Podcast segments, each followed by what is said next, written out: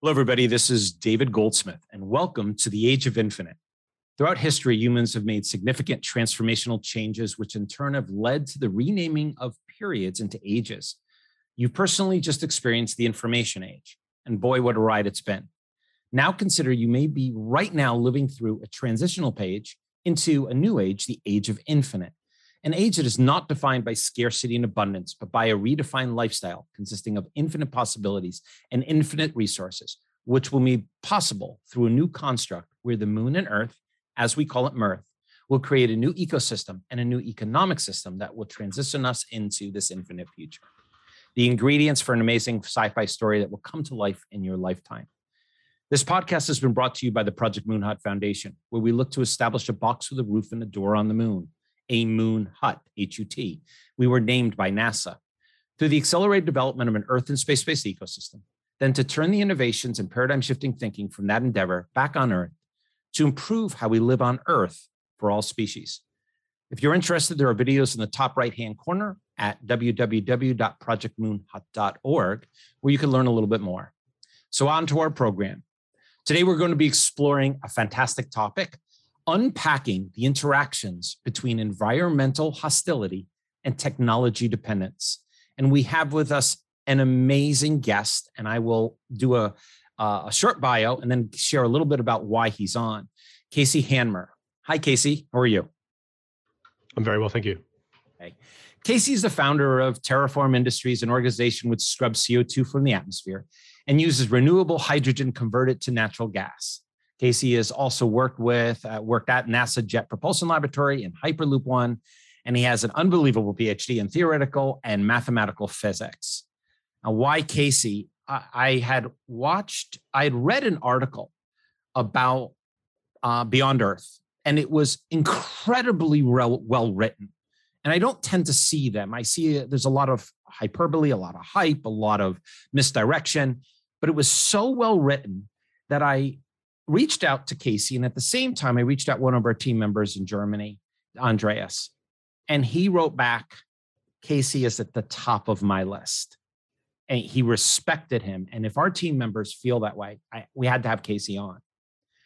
So before we get into the actual content, uh, let me share with you that it, it's a mis. Uh, there's a belief that Casey and I or any of the guests have spoken about what we're going to talk about today. We have not we have not had we had one meeting and in that interaction what we did is we created a title. So here it goes this is the process. We select the guest the guest watches or listen to some project moon hut material. They might have listened to uh, of the videos or content.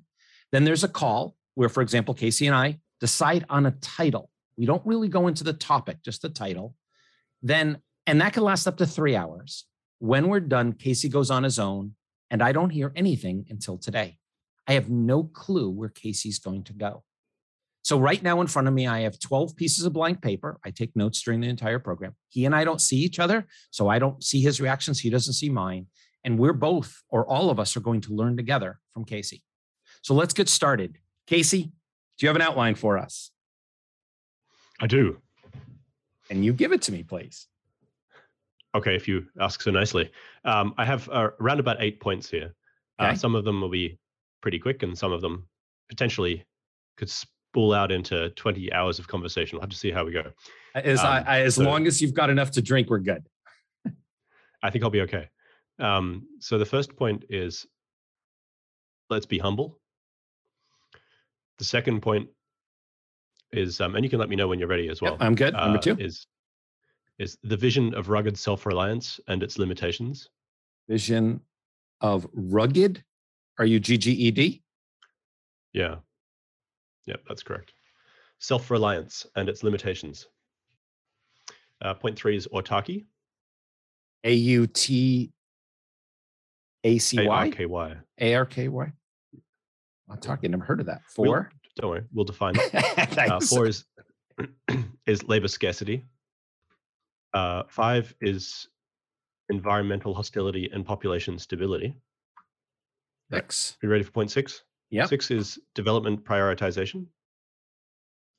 Seven. The Iceland case study. Great. and then point eight is depending on what we've already covered, we might want to talk about Starship and the nine missing technologies. Also. All right. Okay, so let's start with number one. So let's be humble. It's kind of the mandatory disclaimer. And even though people have been writing uh, more or less seriously about living in space for almost 100 years, um, it's important to remember that uh, humanity as a whole knows almost nothing about this problem. Yes, we have operated the space station for a couple of decades, but the total number of people who've lived in space is fewer than a thousand. Um, many more people have lived at the South Pole, for example. We know a lot more about living at the South Pole than it's than than in uh, than in space. And no one has lived on the moon for any length of time. No one has lived on Mars. No one has ever built a city outside of the Earth. Um, very very few cities have even been built uh, in anything but ideal environments on Earth. So I think it's important that when we begin this conversation, we we kind of make it explicit that we don't really know what we're talking about. We don't have any direct experience. Um, we can take our best guess, but we have to recognize that if these cities in space are ever built, the people who build them will necessarily know millions of times more about, about the process than than we can possibly hope to know by speculating, uh, even if, as we'll be doing today, we're using a lot of math while we speculate. Actually, I, am to, what you just said is, I, I, think I shared with you that I'm not a space uh, enthusiast. I, I, don't wake up and every morning mm. want to learn and go and do. And this, these, these points, I didn't know about the South Pole. I think that's brilliant add-on. It gives that uh, polar view. I've always said we've had more. I think it's no more than 13 people beyond Earth at any given time.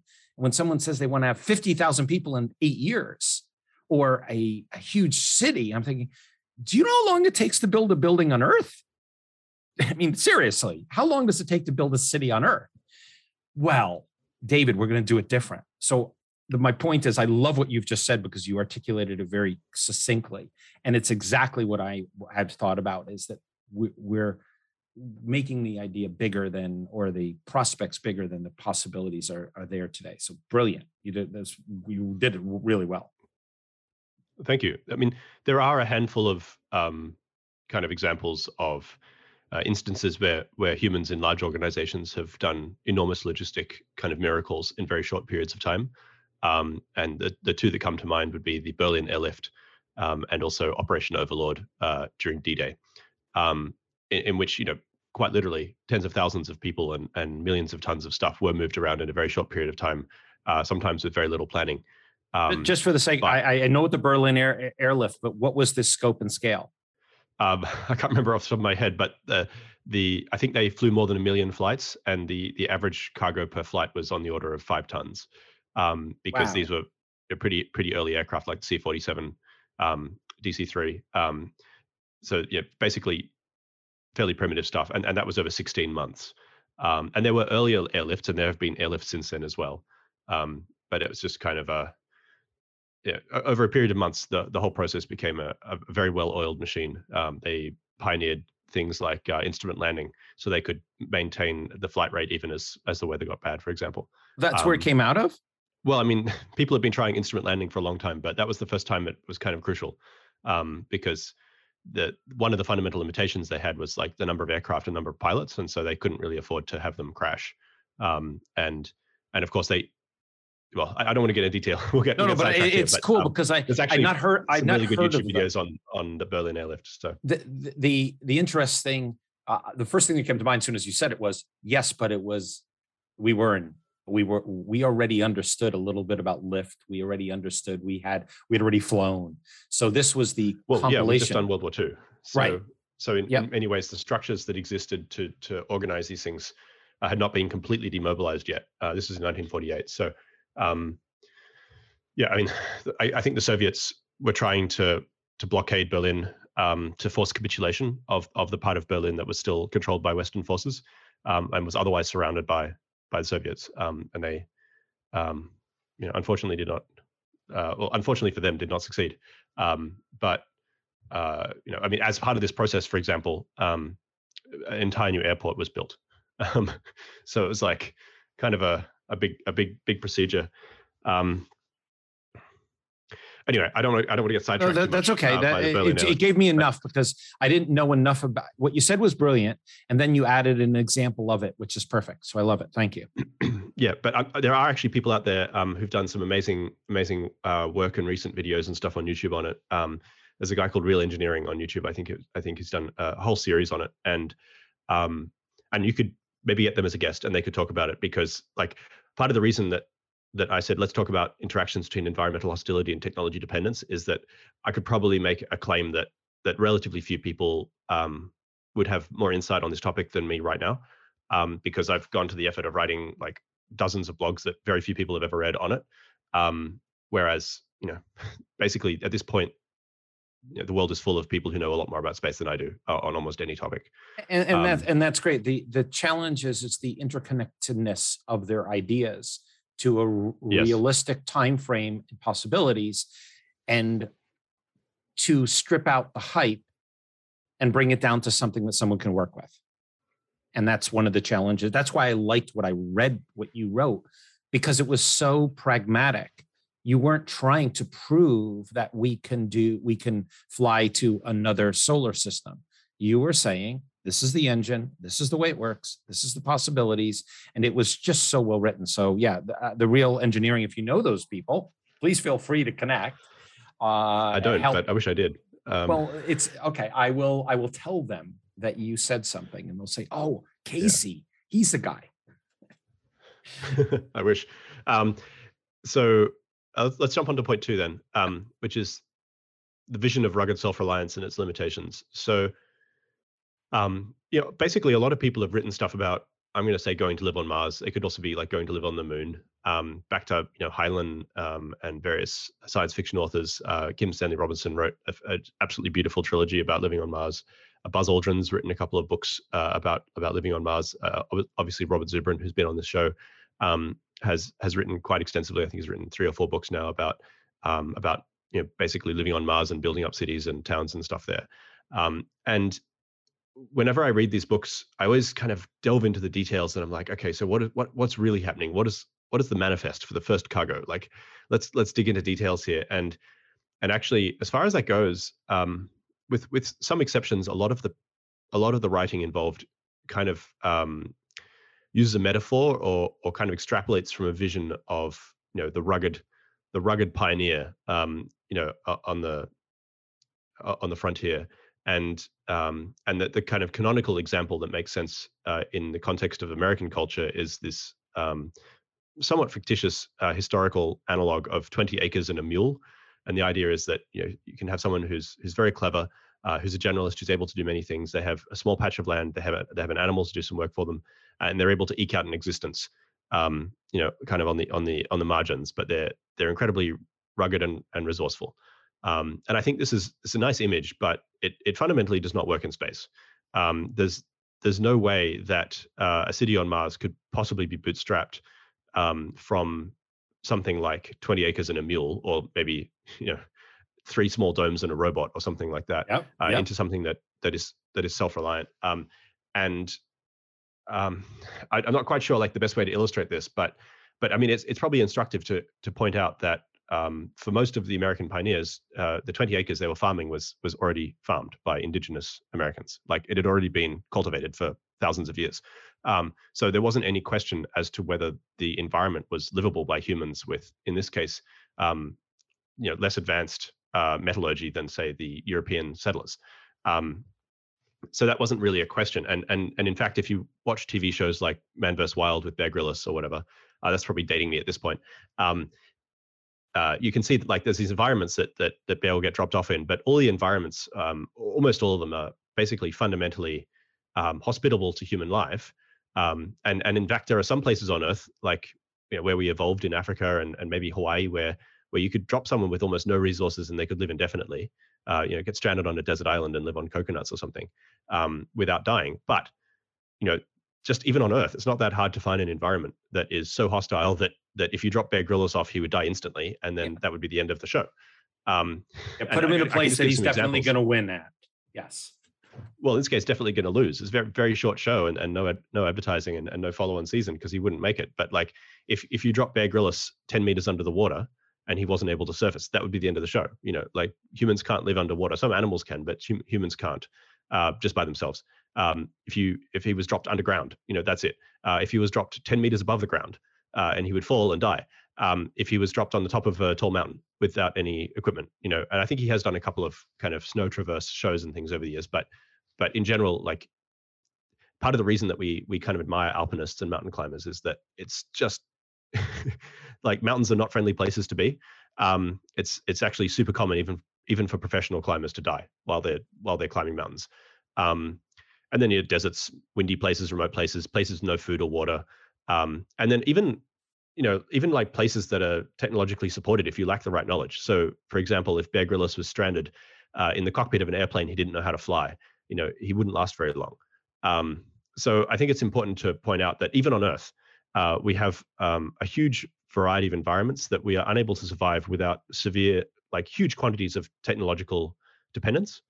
Um, you know, and just to make that explicit, all the environments that I just mentioned, humans live and work in every day, uh, but they do so in tunnel boring machines and submarines and boats and airplanes and helicopters and um, or with climate controlled skidoos. I mean, I live in Southern California, which is you know much more lush than it would have been if we hadn't dug giant tunnels to bring water in from Colorado uh, to to water the area here. Um, so you know, well, to add California to your, to and, add Florida to your, are effectively pretty terraformed. To, yeah. To add to your list, I was having one of the conversations we were having with our team, and uh, I was describing the challenges not in the way you articulated, a little bit differently, and the conversation came to the point where this guy had said, "Do you know trying to what the, the moon hut and our construct and what we've put together and the designs and the plans he said it would probably be more difficult to build at the bottom of the Marianas Trench than it would be comparable to build on the moon. I don't know if oh, that's oh, I, an I exact. definitely agree with that. You would agree. Yeah. Yeah. That, I would so, agree with that. Um, the, the, just just like the Mars or the Moon is not the most hostile environment you can imagine. Um, you know, it'd be much much more difficult to build, uh, you know, a facility, for example, inside an active volcano or on the surface of the sun. Um, just just to kind of give two examples yeah, of places that, that are much much more difficult. And that's yeah. what I because he said to me, I think you're the first person I've ever run into who considers the moon the eighth continent. You're not looking at it in the same way that I've met other people. You see it as a, a, project, a construction project on a different place with a different set of parameters. But if you were going to do it, and this is these are the words we were talking about, if you were going to do it in uh, on the uh, poles, you'd have one condition. If you had to do it in the middle of a desert where you didn't have any airlifting capabilities, be another. But even if you did, try to build in the middle of the Amazon rainforest in the middle, that's challenging. But then he added and the Marianas Trench would be more difficult. And I said, exactly. This is a this is a construction project, and you have to look at it to say it is not the the most damaging or most difficult place to build. So yes, again, yeah, nailing exactly. I agree with that. Mm-hmm. Yeah. So I think the key, like the key takeaway from this point, is that um, it's not really possible to build uh, a, uh, an environment on on the moon or on Mars or in, anywhere in space. Um, and this is going to sound painfully obvious uh, but but does not depend on on like very advanced technology. And so you think, well, you know, even like 1980s level technology is probably not good enough. So it's like super super new stuff, like stuff we've just barely invented, um, is necessary to make this work. Um, and that's you know that's interesting, right? Because so can I ask a behavioral question? Yes, please. Why do you believe and again i i don't put myself in the classification. I'm not an enthusiast. I don't watch all of i don't wait for the next launch. I know what's going on. I, I have a lot of other things going on. I'm always surprised at how the beyond earth ecosystem and i think i shared this with you space is not an industry. It's a space is not an industry it's a geography. So when i use beyond earth it means anything beyond the above our atmosphere. Why is there so much i'm going to try to be nice here delusional thinking. I'm trying to be nice, but why is there such a, a disconnect between the realities of what you just said and the realities of what we're discussing here? Like we can, we are, this is easy, or this is hard space, so hard. It's easy, but we're going to put 50,000 people in a uh, in a von Braun or an O'Neill cylinder. We're going to travel and live on Mars. And it makes it as if there's a whole missing segment of the, you know, it's a 20 step, it's a 20 chapter book, but we're going to cut out numbers two through 12 and just concentrate on we're here now we're there why do you, do you have any uh, your perception of why um, well i think for the Neelians and, and a lot of other people that kind of get interested in space via science fiction it's the science fiction writer's prerogative to suspend disbelief and make it seem believable and, and possible and um, and so and a lot of people come to identify with these kind of alternative worlds um, as places. You know, it's basically fantasy. It's like a it's a place where people can be different and and you know, you know, tr- you know, myself as an example, traditionally kind of shy, uh, introverted, um, you know, eight year old or ten year old or something could could be a different kind of person there and and not suffer the same kind of psychic lim- limitations. But um, so it, it's very attractive to think that it would be quote unquote easy to go to Mars and then on Mars I would be less of a loser or something. Um, but you know, I think it is it's it's necessary to to kind of realize that if you are serious about doing more than fantasy fantasizing about about these possibilities, that you kind of get real about the the real the challenges. That that's that's where that's the disconnect for me. It's that you you understand there's fantasy, you see the realities, and yet I hear some people you know, I hear the names, they're out there, and they're professing things that I can't logically figure out A plus B plus C, or even any mathematical formula equals X. It doesn't work. And I don't know how a person who's skilled in these disciplines would not make that connection. Is it just the desire to have something more? I well, I, I, think um, you have to be pretty optimistic to try this at all like if you think about the actual industry of making spacecraft, for example, um, you know, uh, uh, it's it's very unusual for a spacecraft to be completed under budget and under and like before schedule, right? Like um, ahead of schedule, and there, there could be a couple of different reasons for that, but but one of them basically comes down to optimism. Um, in that you know we always think that it'll be easier than it will be, um, especially the first the first few times you do it. So I think it's it's important to just kind of build that into your assumptions and recognize that that you know again going back to the first point because we don't really know what we're talking about um, we will we will tend to be surprised and have to learn things along the way that we were not expecting. That's kind of part of it and it's a good thing. So anyway. You know it's it's just an um it's interesting for me only because my in my head i'm just saying with our team we talk about it. it is what are we doing here? And what's possible without adding on these layers of unbelievably unbelievable travel. It's great to dream, but that connection has to be this is my dream and I want to get there. But don't talk about it as if it's a reality today. And I know there's so many sayings. If if you dream it, believe it, believe it, it could be done. I, have heard those. You still have to start with gravity, uh, oxygen, hydrogen. We have to look at some of the uh, the I'm not going to call pragmatic, but the the realities of economics, as you just brought up, the cost and uh, the project timelines. It's a fascinating thing for me, and I don't know how to be able to. To the reason I ask is how do we bring some of those people who are brilliant into the fold of what we're working on? So this is a, a hmm. personal mm. question for Project Moon Hut. I'm trying to figure out how we get a person who I think is absolutely brilliant to understand that they're brilliant, but they have to be able to work in an environment that the brilliance is not tainted by a delusional aspect of we're going to have 50,000 people living in space in 10 years. Yeah, I um I, I I see what you're talking about and I agree and and actually I gave a talk on this at the Mars Society conference many years ago which I called confronting the credibility gap um, in space exploration ad- advocacy and the reason for that was that I saw that you know basically people let their enthusiasm get ahead of them and and within within the culture you know within the the club if you like that was fine. People understood what they were talking about. But unfortunately when that message would would try and jump out into the real world it would encounter people who you know didn't have the same reasons for optimism didn't understand that necessarily some things were being kind of elided or exaggerated and and instead it would just kind of come across as crazy talk. Um, and so one of the reasons that I wrote this blog series that we referred to earlier um, was that I kind of saw, um, and I, I, talked about, I, you know, I, I, framed it as like, you know, inaccuracies in space journalism or something, misconceptions in space journalism. But, but really, the the secret, the secret uh, strategy all along, which is so secret that I wrote it on the first blog, was that um, I wanted to begin uh, I wanted to try and promote a way of thinking about these problems that began with asking the right questions um, and asking questions rather than insisting that we already knew the answers and and kind of going from there. And so I found that if we if we just kind of asked the right questions and then thought about how we could go about becoming less ignorant with respect to those questions, we could actually get quite a long way towards something like a solution. Um, even though necessarily a lot of the details are very very difficult for us to fill in right now. Uh, that's kind of been my my um, prof- professional specialty in my career is and and you did you a brilliant job. taking these job. little pieces and interpolating them together. You did a brilliant job, and I, am going to relate it. And I don't know if we get to it later.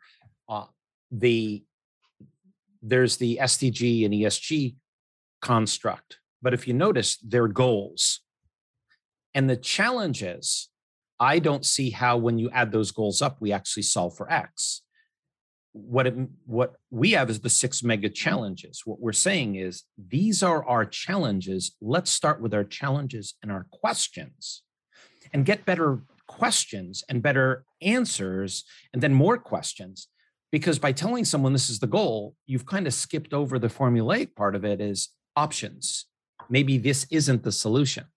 So in your sense, that's one reason I liked your piece is that you brought it to a sense of let's take away some of these misperceptions that you have and let's break it down. The challenge is, Casey, and maybe you run into this, people then take it as you being negative or that you really don't yes. understand.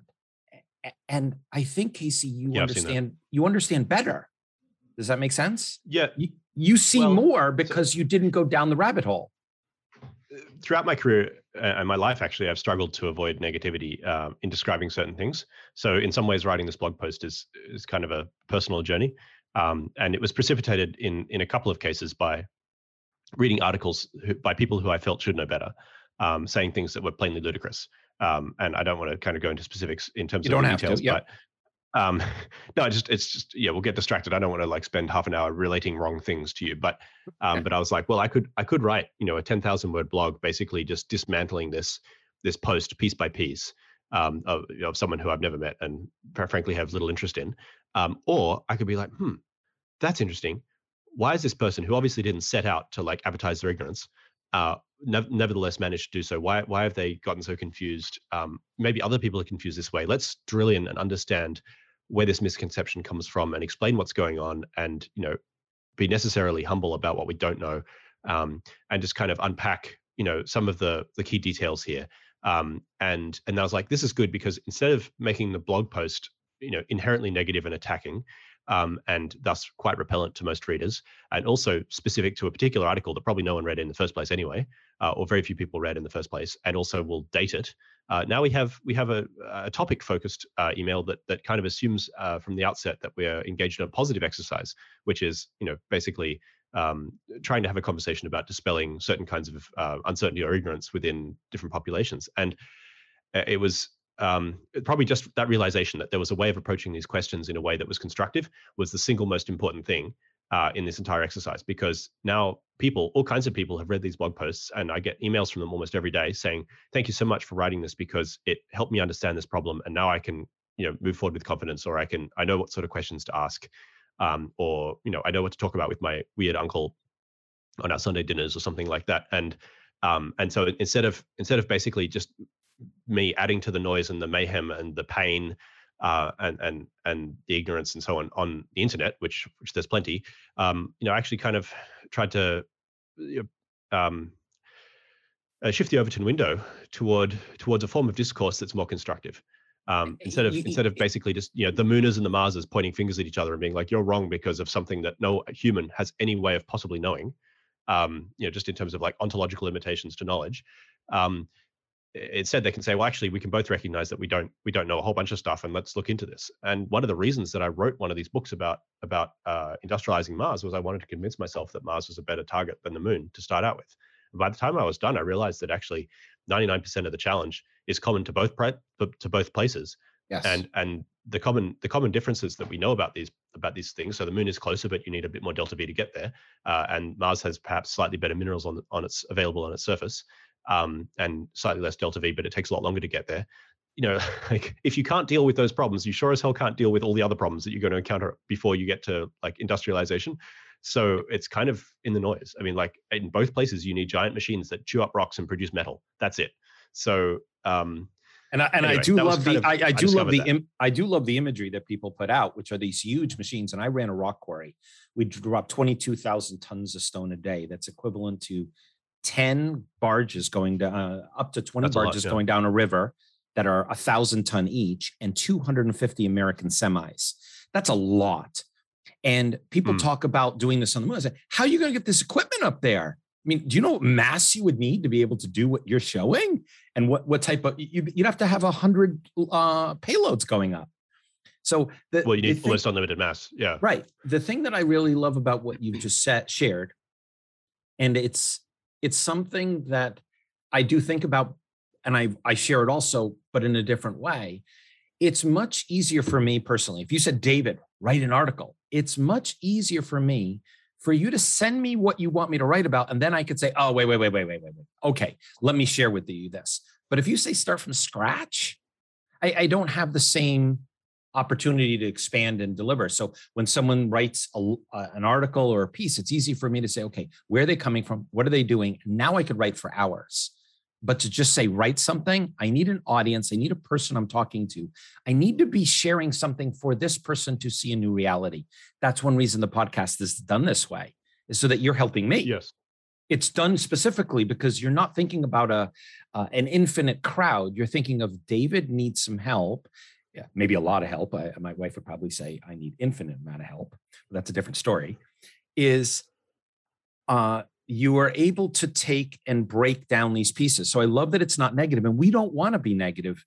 Yet I I find ourselves at Project Moon Hut having to almost talk down from the ledge some of the people who are no no no we'll do this and it's often far easier to find somebody who's really wants to build who doesn't know a lot about this ecosystem who will spend the time reading and learning and looking for truths. And it's kind of a challenge yeah. because you don't want to be you don't want the wrong person in your team. And you can easily find somebody who will misdirect a conversation. I i don't, I don't know if that makes think, sense yeah. but does? No it, it, I, I know i know exactly what you're what you're talking about. It it's occurred yeah i mean so one of the one of the key challenges is how do you take all kinds of people who end up on your team whether you want them or not and and kind of create a um create a a natural way of talking about a particular problem that means that everyone is able to contribute constructively yep. without necessarily becoming too attached to opinions that are probably premature. Yep. Um, so that's you know that's just kind of excuse me. That's how I approach this problem. It, it, um, and it's that's why we don't call it cis lunar and lunar, and we don't use those words. The word mirth, moon and earth. We use words that don't alienate a nine year old or a seven year old. And one of the challenges in the Beyond Earth ecosystem is acronyms. I could sit in a meeting with with people in the Beyond Earth, and they all know all the acronyms. But I'm it's another yes. language to me. I don't I, I can't even participate because I need to be looking up every fourth word or uh, every fourth acronym. So we avoid acronyms and we avoid all of these this complexity. If I can't have a kid in a if we can't have a kid in a classroom at 12 years old or nine years old, be able to understand it and talk about it, then you really have a challenge, not because of the nine year old, uh, not because of their grade level, but because then it's ubiquitous, because other languages have to learn them too, other cultures who don't have the same knowledge of technological advances that have happened. And this makes it a, a much easier conversation. And so I, I, do love your example of how, how you I do like your uh, what I've been writing. So no, thank you. You you reinforced some things and gave me some ideas. Uh, well, with so our, help, I suppose. No, oh, no, well that's. I think I shared with you that the number one reason we do the podcast is so that I learn because if I learn, the person sitting behind me, who's in theory there, is going to learn too. Yeah. Because these are real questions. This is a real challenge. We are building before we have designed four phases of the moon hut. We have people who have seen it, not a lot. People like Grant Anderson from Paragon. And he has said, Oh my God, there's nothing like this out there. And we don't, we're not looking for praise. We're looking for people who to help us. And you're helping by giving us, listeners, a new sense of framework. So I, I appreciate it. So uh, I guess on the next, is there anything more with resiliency and limitations? Are we on to uh, anarchy, An- anarchy. How did you say it? It's not anarchy. So uh, anarchy. Yeah. um, so autarky is a is an ancient Greek word. Uh, it's an English word as well, but it's an, it, it means self reliance.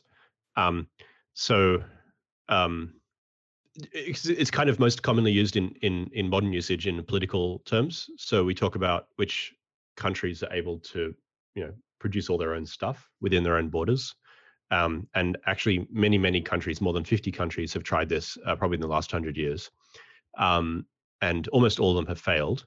Uh, and you know, I'm talking like um, Albania, Cambodia, you know, a bunch of uh, North Korea, for example, Cuba uh, does trade quite a bit, but at times has tried to be um, extremely self-reliant within its own borders. Um, and uh, and the United States has been, I think, probably the closest to autarkic. Um, but roughly speaking, today there are there are about five countries that can quote unquote make everything within their own borders, and even then, it's not really the case. Like they still have to import certain kinds of technology and and and uh, energy and things like that. Um, and the smallest of those is South Korea, uh, which has a population of almost 50 million people. So um, the and, and also South Korea trades a lot. Um, so so it's kind of a it's kind of a false thing in in um, uh, on the world today in our globalized world. But uh, the reason we talk about it is that um, you know, one of the main strands of of modern thought for building cities in space is to make it a self-supporting or self-sustaining city in space. Why am I loving um, you, Casey? Practice, what is that? What Why am I loving you? Because you're like, yes, yes, I love this. Keep on going. Sorry. This is yeah. Why hmm. are we asking that question? Well, I think I think it's a worthwhile thing to do um, personally, and and the reason for that is that um, uh, I mean, even on the Earth today, like the barriers to trade are at an artificial low. I mean, like the only reason that everyone is able to trade with everyone else, um, you know, in a post-mercantilist era, is because at the end of the Second World War, the United States and its allies decided that uh, they were going to allow everyone, even the people who had been on the losing side uh, or the traditionally losing side of the Second World War, would be able to trade and and quote unquote get wealthy and rich and and happy.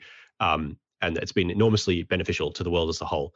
Uh, that that essentially. Um, 99% of the spending, uh, security spending, is is to the U.S. Navy, um, has been able to um, safeguard uh, the sea lanes for for trade.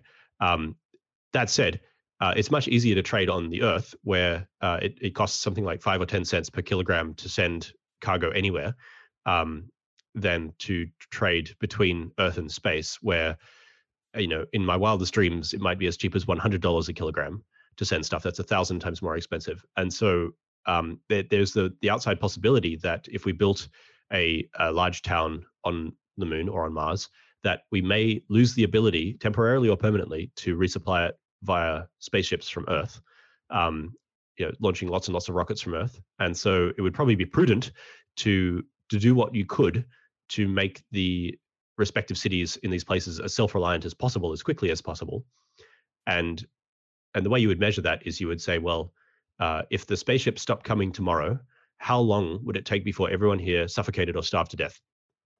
And um, and that's actually a question that is posed right now for humans on Earth who are deployed, for example, on, on nuclear submarines, where the, the major constraint to their deployment length is the amount of food they can pack on board, or in Antarctica, uh, where resupply is quite logistically challenging. Um, and you know, sooner or later, in especially in places that that can't really grow their own food, um, you know, you will run out of food. So, um, and and and potentially in space, you could run out of other things as well.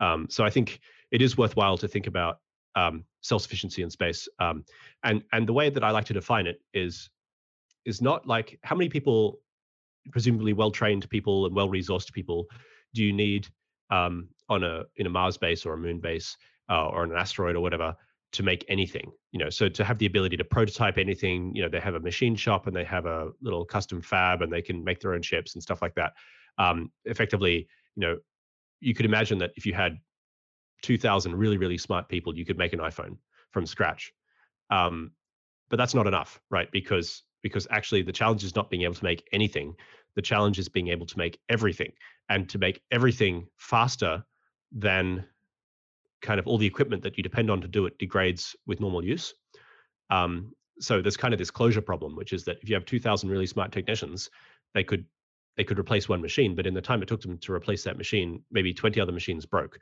and so, in fact, you you need many, many more people because you have to have the ability to replace all the machines in real time. Um, it's kind of like jumping off a cliff with a bag of parts and, and having to assemble it into, into an airplane um, before you land. While flying, and, while dropping, yes. Yeah, while dropping, yeah, yeah. And so, um, so it's actually it's it's a huge challenge, and this is one of the reasons why why there's basically no no countries on earth, despite being extremely well motivated in the case of North Korea or Cuba, have have managed to succeed.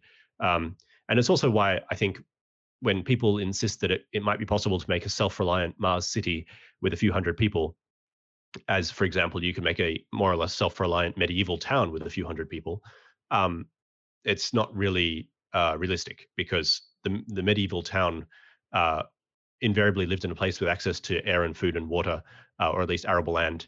Um, and, and, those are huge challenges. And, and, the, the, huge challenges. You don't have any of that, right? You, you are starting.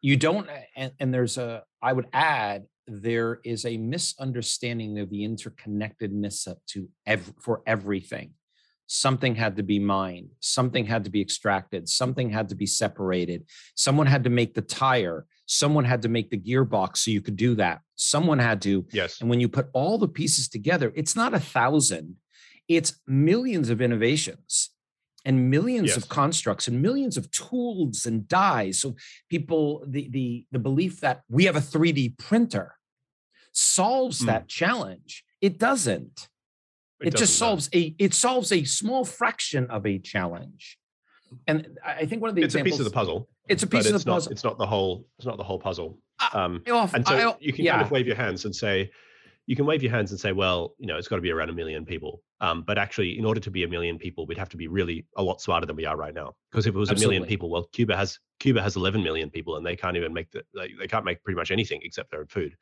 but right. at least as far as experiments in communism go, um, Cuba's only had one major famine, and all the others have had more than one major famine.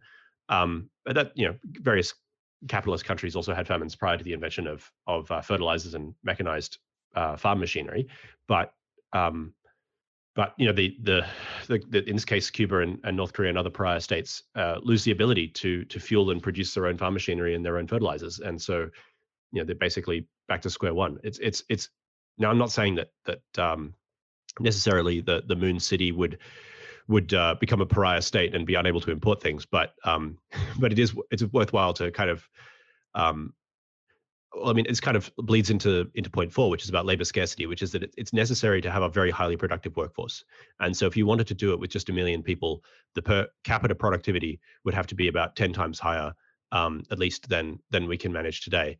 Um, and that's that's with a workforce composed almost entirely of specialists. Um, they have to be experts at doing just kind of one thing and doing it extremely well. Uh, so that again, this gets away from this idea of the rugged generalist on the frontier with his mule and, and 20 acres, just kind of eking out an existence and doing a bit of everything.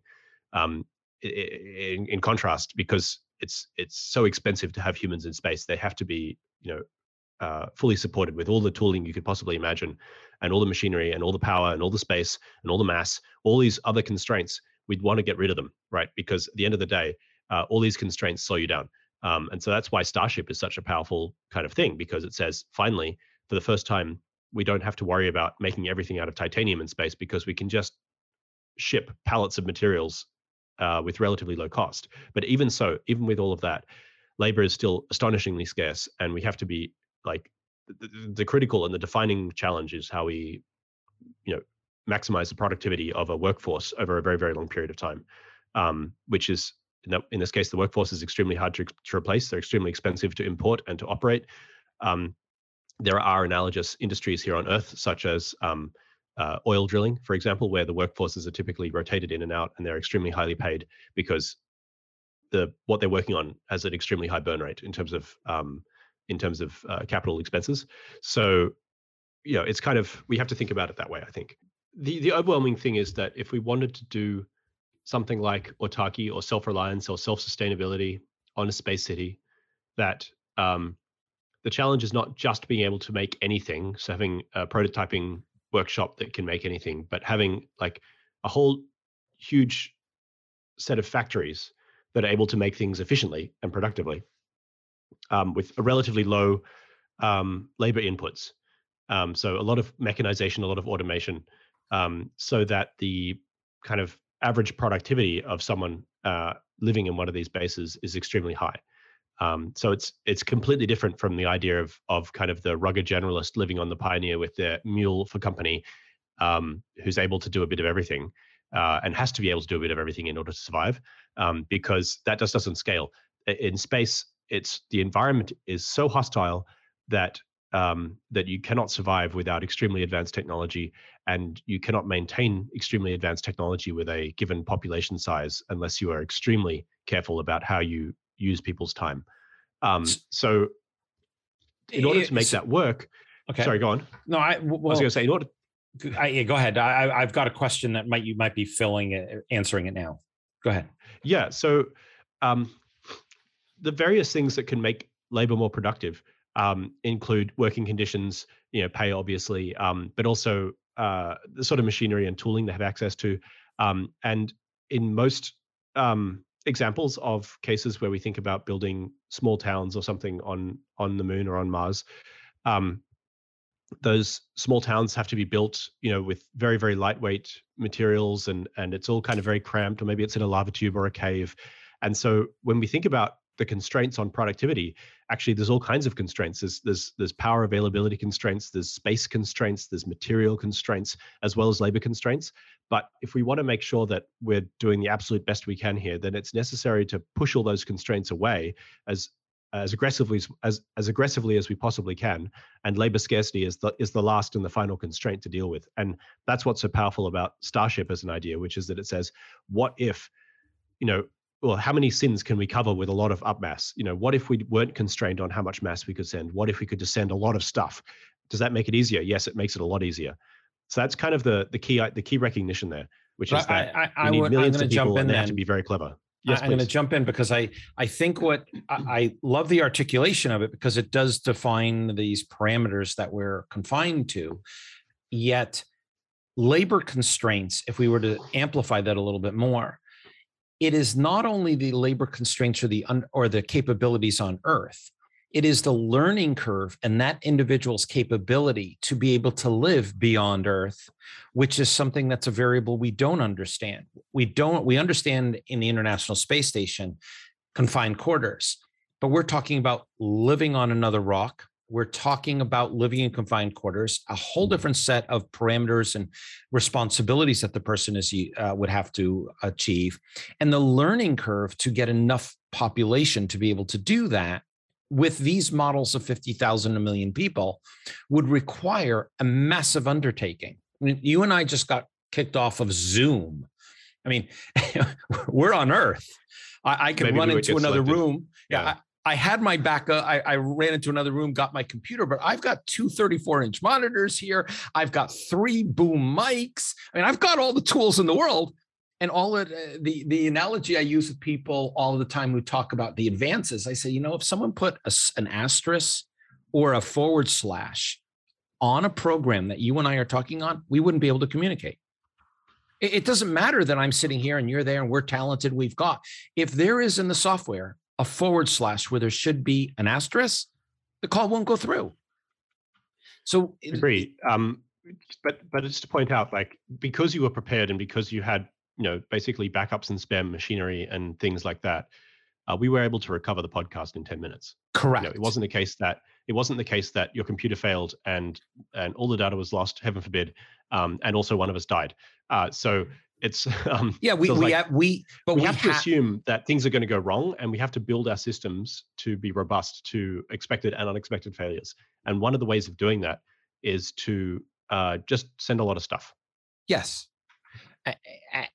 And starship or let's not call it just starship any large mass capable rocket or transport system let's just maybe it's not just one vehicle but any transport yeah. system that enables you to be able to resupply or supply or provide in the beginning makes a difference and yeah. and that yet if you were to extrapolate that in terms of moving beyond earth we don't know what all of those components may be and so when you when a, a target is selected in my head, such as Mars, eight months away, you you have to live a different paradigm. But if you're three days away, granted, running out of oxygen would be a really bad thing. Granted, running out of food, well, three days some people will survive. You can't. Yeah, you, I think it's necessary to think about like three days. How long does it actually take to get the cargo together and put it on the rocket and then send the rocket? It's probably a little bit longer than three days. Yep. But also at the same time, you know, we're not we're not seriously thinking about building a base on the moon and just like sending one rocket and it's done. Instead, we have you know r- routine flights. In fact, arguably, the major constraint on Earth is how quickly you can launch rockets and how big they are. Um, and I would just say at this point that like the key characteristic of Starship and then other Starship-like launch systems that are not yet built um, is that they maximize uh, tons per year to orbit and they yep. minimize dollars per ton. So there's like two. You could kind of imagine a graph, if you like, or, or a figure with, mm-hmm. with two key those two key parameters. One is um, is dollars per ton, and that has to be small, and the other one is tons per year, that has to be large. Um, and so any any rocket that's kind of built around that assumption of like you know dropping cargo in 100 ton increments or more uh, anywhere in the solar system um, with minimum fuss uh, has the potential to turn the logistics problem of moving stuff around in space from the main problem to something that's kind of below the API.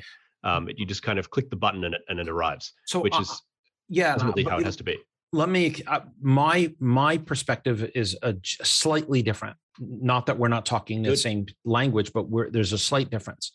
The minute you have the capability of doing resupply you mitigate or diminish the need for a lot of the other activities that would happen otherwise. For example let's assume 100 ton or 50 ton whatever it may be in a regular supply position you then don't need to have agri-farming because there's a lot of space necessary.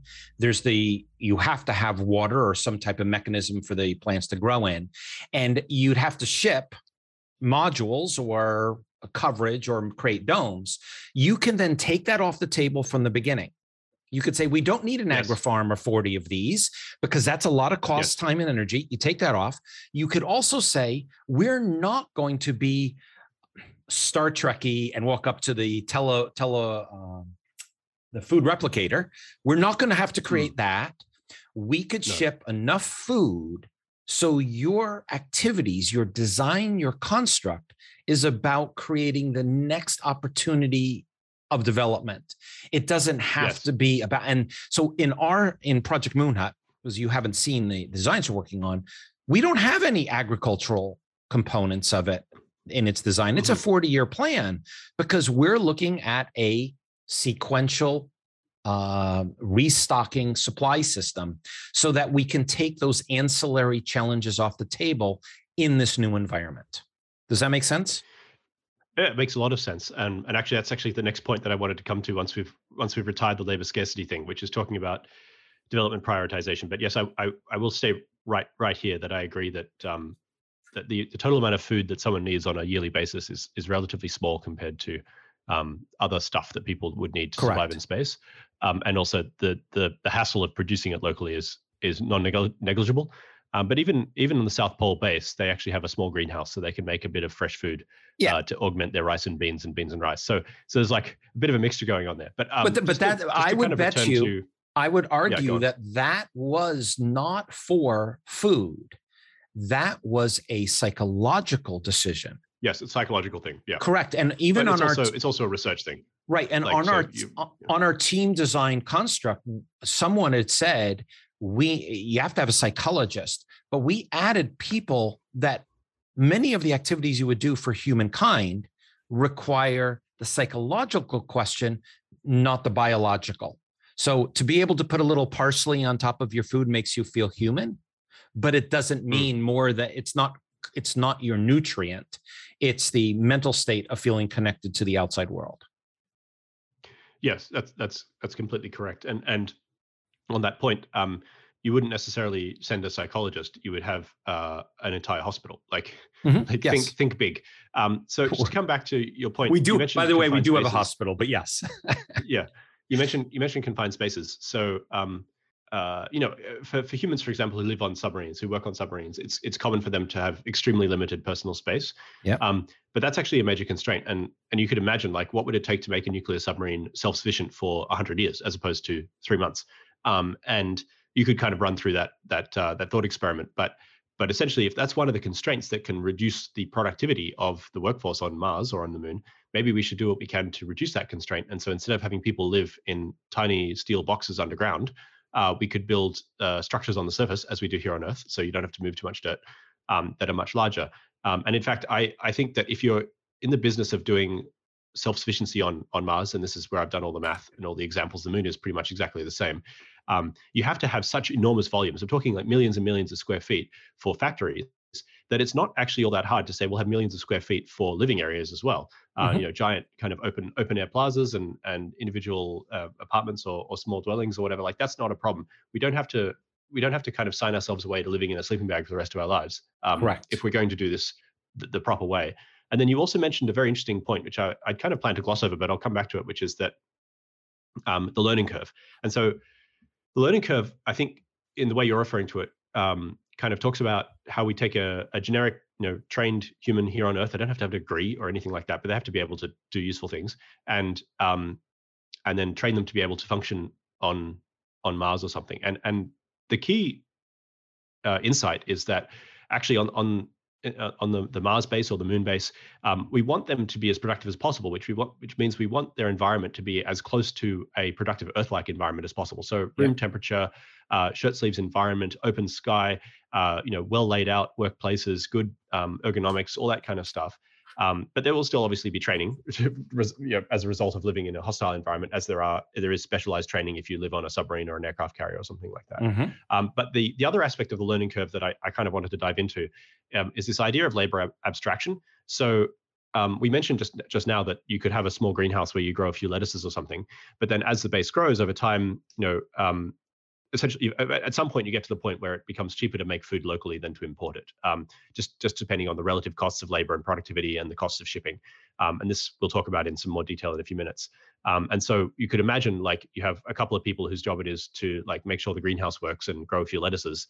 Um, but then a few years after that, and now it's their job to actually grow like a lot of plants, so enough basil for yep. everyone, for example. Mm-hmm. Um, and so you're starting to uh, produce all the fresh food that you need locally, uh, while still depending on say imported pasta and rice for a lot of carb, uh, carbohydrates and and um, you know the bulk caloric needs. And then you know a few years after that, well, you start kind of you know spacing out, and now you've got you know more millions of square feet of land that's being actively cultivated by robotic um, farming machines and and so on. But the key thing is that the, the population of people who are operating this this oper- like operating this part of the economy or this part of the industry uh, doesn't doesn't grow proportional to its productivity. So so ideally, like more people would be sent up to work on these systems, but the sorts of jobs they would be doing would go would go from like individually hand, handling seeds and plants and like planting things and watering stuff to then you know uh, uh personally operating machinery that does it for them to operating a computer server that then just automatically dispatches the machinery, does the work for them, to then you know basically automating that process away as well. And so every time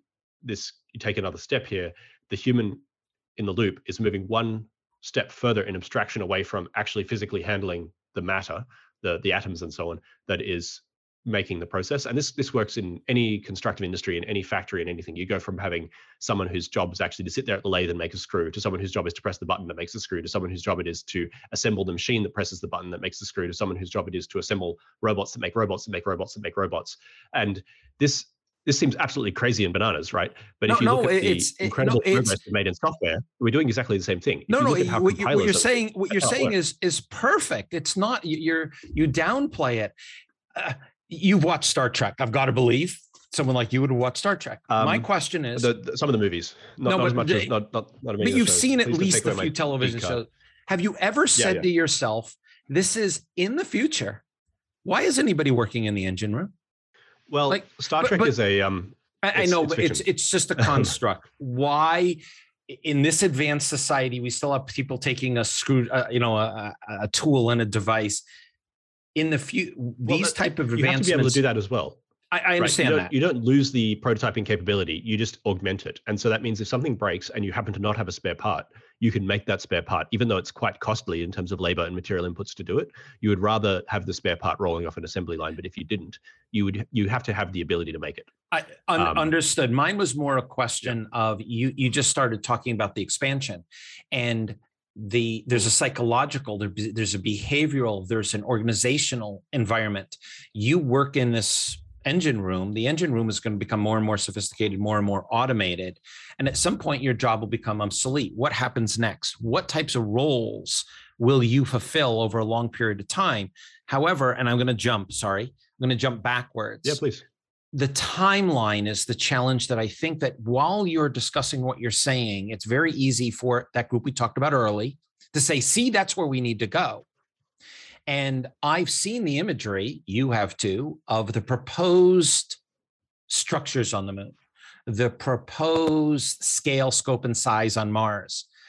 And it, they're all too small. They're all too small, but they're also done in an unrealistic timeline without a full ecosystem behind it. And when I say ecosystem, that includes logistics, food creation, techno, tech, the advancements of technology, the ability to transport humans, the entire ecosystem yep. doesn't match. It's one of these things is not like the other. It's the the math doesn't add up. And what you're talking about here, when we were you started to talk about the learning curve and being able to put food and then grow, you took a very very mental j- jump. You didn't mean, and I'm putting words in your mouth. You tell me if I'm wrong. You didn't mean first we go, then we build one, and the next iteration, we now have a farm.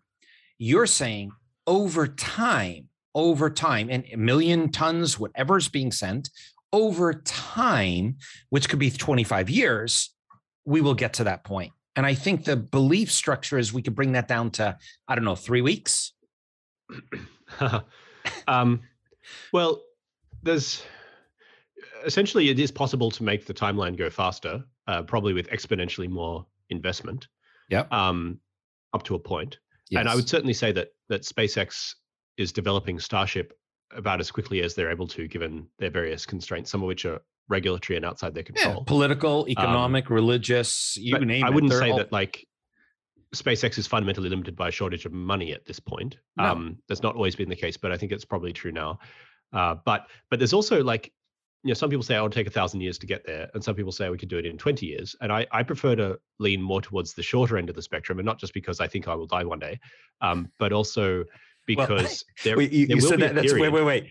One day I think I will die. I, I will think I will die one day. Do you have an alternative universe in your head?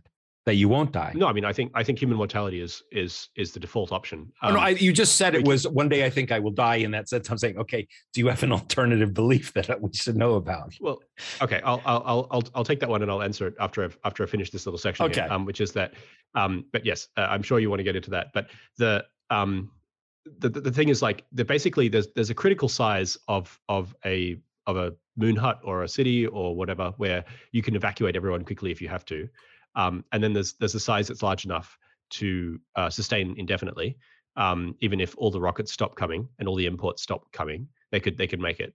Um, and in between those two sizes you, is this kind of dangerous no man's land, and you want to get across that as quickly as possible. Yeah. Right. Because because in that in that scale you're you're really vulnerable. And so like, do I say, well, do you want to spend ten years in that zone, or do you want to spend hundred years in that zone, or do you spend a thousand years in that zone? And I think you'd want to spend as little time as you possibly can, however you can, in that zone. Um, how how that's done is is another is another question. To come back to human mortality, um, there's no law of physics that says that that our our kind of meat robots have to get old and die. And so, you know, many people since ancient times have wondered how we could go about living longer. Um, and I think you know there's there's some strides being made in that area, but um, but it's also important to realize that if we were able to you know have a serious go at uh, at compactifying the industrial stack enough that we could do everything with a million people, that um, that yeah that would that would imply enormous advances in science and technology and and you know at some point we will we will complete the tech tree enough to make us die uh, less less quickly. I'll put it that way. Yeah. Uh, mm-hmm. Uh, maybe we live for a thousand years instead of a hundred years, but but um, but essentially we'd have more time to think about these problems, which um, I think is an interesting it's an interesting thing, and in many ways, actually solving age-related diseases is is like one of the major major challenges uh, to be done this century. Um, I think climate is probably more pressing, but um, but certainly age-related diseases are, are enormous enormous enormous challenge uh, for our species as a whole. Um, I, I, don't really want to go into vast detail, but interested readers, I do have a um, or interested listeners, I do have a um, uh, a blog that I wrote about this a few months ago, which contains basically everything I know about this, at least 50% of which is not true, um, is obviously wrong. Um, so, but don't take my word for it. I'm not an expert on, on biology by any means, but um, no, th- that's what we have. Are, we have a person. We have a, a person who's worked with us in our uh, in our biotech side, and she's she just created the first from scratch they created a a live a uh, a pumping heart from cells. So they didn't. Yeah. They they. Her name is Doris Taylor. Brilliant person. Oh, awesome. And if you're ever interested in meeting her, I, am gonna be on a call next week with her. But if you're interested in meeting with her, I'll, I'll, be sure to introduce you. There was a presentation she gave, and I can also find that link for you afterwards if you're interested to watch what they had done. And it's fascinating. She's absolutely brilliant. So mm. uh, the the challenge well, the key insight there is that if you're if you're 20 years old, right, um, you can abuse your body horribly, and it basically will always get better, right? Mm-hmm. Like with with with small exceptions, um, you can uh, you can drink too much alcohol and stay up too late and and run marathons and, and do all kinds of horrible things to yourself in your 20s and you're basically okay uh, but if you try and live that lifestyle in your 80s and you're not mick jagger you're going to run into trouble um, and so the question you have to ask yourself why is it that that that like when i'm 20 it's not like you know for, for 10 whole years for like 3000 days my body knows how to fix itself you know and then at some point it's along the way it's like yeah. fuck that i'm not doing that anymore um, and and it slows down and um, and loses that ability and you know eventually leads to frailty and and age related diseases and death and so you say well what if we could figure out how to make it not forget how to fix itself and take itself yeah. back to that equilibrium state where where it basically is is able to do all these things and and the thing is um, there are there's like several strong clues that this should be possible and one of them is that um, obviously humans are much much better at doing that than rats are so for example uh, human mortality curves and rat mortality curves are identical except that a rat ages about the same as a human does um, uh, in like a week versus a year. So like a rat loses the ability to heal itself about 50 times faster than a human does. Um, and so if that's the case, why can't we make humans heal themselves 50 times better than a human does? You know, and in which case that, you know, the, the whole issue would be moot. We'd live for 5,000 years. So yeah, that, that's kind of a, that's kind of a big clue. No, no, no. That, um, those are those are great. Those are great questions because then if we overlaid it, and I can give other examples, if we overlaid that on the Star Trek Enterprise, we have this engine room, we have people working in it, no one dies. Well, do you move up in the ladder if the person above you doesn't retire and move on? And do you, how does your life structure? So while there's a biological challenge, there's also a psychological challenge on a, a planet like Earth where you will have people yeah. haves and haves and haves nots. Uh, what, Nancy Pelosi can be in the Senate forever. Sorry, in the House forever. Um, uh, no, I mean, I think Uh, if we think of the is, negative it, consequences it, of, of the gerontocracy, it's almost always related to the fact that that there's this perception. I don't know how how real it is, but there's a perception that as people get old, they kind of get more conservative and and maybe less um, you know less cerebral in some ways. Uh, at least some people do, and um, and certainly there are age related uh, consequences on cognition. Um, and so you know, if you're going to live for a thousand years, maybe you don't want to spend all thousand years working working in the United States Congress. Maybe you'd like go on a vacation once in a while. Um, but, but in any how, case, can you know, I ask you how old in industries you where you depend on natural death to to advance, it's already pretty like you might want to give up. Um, can I ask how old so you are, Casey? I'm 34. Yeah, you're 34. Okay, uh, yeah. I'm 58. My my wife okay. says I'm a, my wife says I'm a child, so I'm actually going backwards. But uh, hopefully. Actually, she just say, I, I, I, my hair tends to be getting blacker, and I don't use any dyes or anything. So she'll laugh and say, "What's happening huh. to you?" And I think that's just because of living and, and being excited and working on things that are are interesting. But the there, my point to your point was there's a biological side to it. I agree. Yes. And I believe that there are capabilities in that construct to be able to amplify the ability to be able to live longer with a higher quality of life. The challenge yes. on the flip side is it, cre- it creates and, and reduced burden on relatives and society as well. Yeah, it, and it creates a different construct as to, well, if you believe that you'll live forever or longer, what will you do compared to the person who doesn't have access to that? And there's all a, tremendous amount of psychological, uh, political, economic, religions, yeah. uh, religion tones that can all fall into the, under that category of challenges. So it's not as if living longer is the answer. well, I think it's already the case that if you're rich and privileged, you live twice as long. I mean, like, yeah. like that, that's not really controversial, right? So actually, we, we it wouldn't be much use if the way to live forever was to spend more money than what we currently spend right now. I mean, like maybe a little bit more for some people, but but I, I happen to think that like it's not expensive to create a rat. So um, if we're able to figure out if, if we're able to figure out how to how to kind of encourage our cellular machinery to be a bit more convergent, um, which is basically the fundamental problem. It's it's a convergence issue. Um, then then it should be you know cheap enough that that essentially anyone can benefit from it. And and actually you know it makes sense that the the wealthier countries might have access to it first but then the wealthier countries are the ones that are bearing the the highest burden the brunt of, of, the, yeah, mortality and, mm-hmm. and and and um and so on. And to the point where like you know japan for example you know has has way way more people who are uh, beyond retirement age right now than than people who are uh, at child yes. rearing age yeah. uh, which is which is kind of crazy. Um but um but yeah, this is we're kind of running the experiment in real time now. Um, I, and, and I've lived in Asia for ten years. People finally got rich for a while. Yeah, I've lived in Asia for 10 years. So I've seen a variety yeah. of different conditions, everything from the Khmer Rouge and what has happened in their society all the way to the Japanese and the, the challenges facing China. This uh, yeah, China's in a similar pickle, except unlike Japan, uh, China got old before it got rich, and Japan got rich before it got old. Yep. So, you know, it's it's it's it's a huge it's a huge challenge. Anyway, um, so yes. we're going to get sidetracked here if we don't yeah. if we don't stay on. But target. you answered um, you answered a great uh, a good question because I like the I like the answer and the direction because what we're talking about is timelines and the timelines for what you're perceiving. Our Project Moon Hut is 40 years. We have eight hmm. people, mm. 90 people, 578, and 1644. It does not mean that there won't be rotations of those people, but the structures we have built fit that timeline. And there's a development, I think, and I plan to talk to you afterwards. I think what we've created, and this is what someone like Grant Anderson from Paragon had seen, was we created a logical in between set of circumstances that makes that end game work. Where I often see first we do this, now we end up with this. Wait, wait, wait, wait, wait, wait. Then a miracle occurs. Yes. Yeah, I, I missed. Yeah. I missed the story in the middle. You gave me chapters one, two, and nine and ten, and the that storyline was missing. So I liked how you had put it together. But uh, our timeline, you went 100, you said 10, 100, 1000.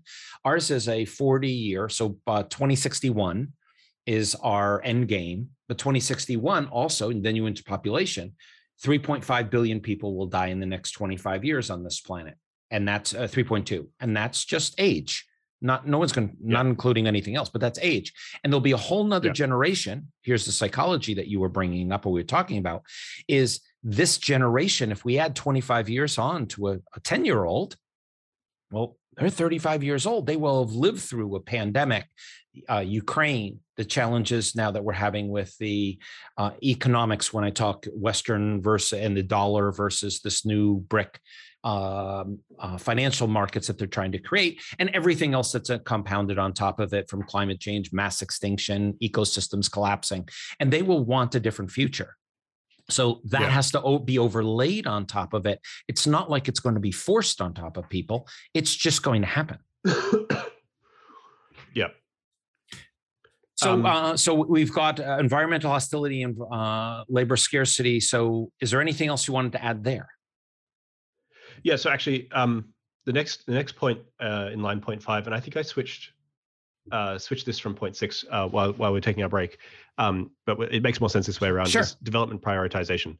Um, so we kind of touched on this a little bit earlier, but um, but essentially, uh, our our industry kind of depends on hundreds of thousands of key inputs from things like you know standardized sized billets of 6061 aluminium to water to uh, fertilizers chemicals paints, plastics, uh, hydrocarbons in general is something that I've had on the brain recently. I've got here um, gold, flash memory, uh, specialty foods, uh, certain other drugs. Um, you know, basically pharmaceuticals. You've got uh, advanced uh, construction machinery. You've got um, different different kinds of metals and, and different um, different quantities of them. You've got uh, aggregate corn, sorry, aggregate concrete, rocks. you've got fuels. You've got oxygen, other gases, all kinds of things. Um, textiles, and so um, if you're if you're in the business of trying to build a factory on Mars or a series of factories on Mars that produce all of these things, uh, then it, it, probably helps to figure out which ones you should do first. Um, and what I have done uh, over a series of posts, essentially, most recently uh, a few months ago, is is take this entire data set of uh, of of items and then classify them by two key metrics. The first is um, their uh, you know dollar dollars per um, sorry uh, sorry a- annual consumption per person.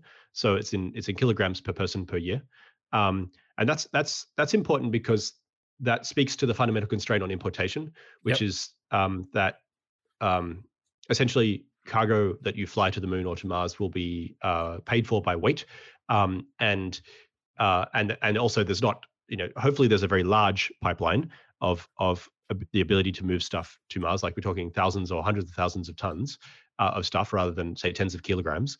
Um, but but it's not infinite, right? So that's that's one major constraint. And then the other major constraint is the labor scarcity constraint. And so that comes down to like how hard is a thing to make? How difficult is something to produce? Um, and and the way I've categorized that is in the um, the cost per person per year. So how much how much money does a person typically spend on one of these items uh, per person per year? Um, and the reason for that is that is that cost uh, is is a first of all, it's quite available. You know, you can figure out what the cost of something is quite easily by looking it up in a catalog. Yep. Um, and and second, it's a it's a pretty good analog. Uh, it's a pretty good um, yeah. Cost is a pretty good um, index on on how hard something is to actually make. Um, so you take all these different things and you you throw them on a scatter plot um, where on the vertical axis you have the uh, the annual cost in in dollars per per person, and yeah. then on the horizontal axis you have the annual consumption in kilograms per person. Um, and what you find is that you kind of have this this broad swath that goes off and up to the right, uh, and at the top right you have things like water, uh, and actually the per capita consumption of water is incredibly high, um, and the per capita um, cost of water is extremely low because uh, water is generally like in terms of its uh, manufacture, or you like, it's it's a recycled product, and we're able to move it around with canals quite easily. Um, and just to just to make this uh, explicit, um, the on, on, in the United States, people use a million tons, sorry, a thousand tons of water per year um, is is the per capita consumption, and a lot of that is in agriculture. Um, but a thousand a thousand tons per person uses about three tons a day. Um, it's it's just a it's a lot of water. So obviously, like importing three tons of water per person per day to the moon is is a non-starter. Like it would cost uh, more than a billion dollars per person just to import that much stuff. Uh, yep. Assuming assuming like all of SpaceX's wildest dreams come true, and it's only a hundred bucks a kilogram mm-hmm. to import uh, to import stuff. So uh, that's kind of on the extreme right hand end. And other things that are also um, on the right hand end include things like uh, fuel, oxygen, concrete, aggregate, rubble, nitrogen, hydrogen, steel, uh, bricks, ceramics. Um, basic ceramics, uh, and then yeah, so that's that's basically like uh, a class of things where people use more than a ton of it per year. Um, and and bear in mind that in Mars, if we're asking our people on Mars to be more productive than on Earth, then their baseline consumption will also be higher because if their productivity is higher, then they're also consuming more materials in order to make more materials. Um, so, so broadly speaking, anything where a person who weighs about around about 80 kilograms needs more than 1000 kilograms of stuff. And so for uh, imperial audiences a person is about 150 pounds if they need more than 2000 pounds of, of material per year. Uh, you would really really rather prefer, rather prefer that you're able to make it locally.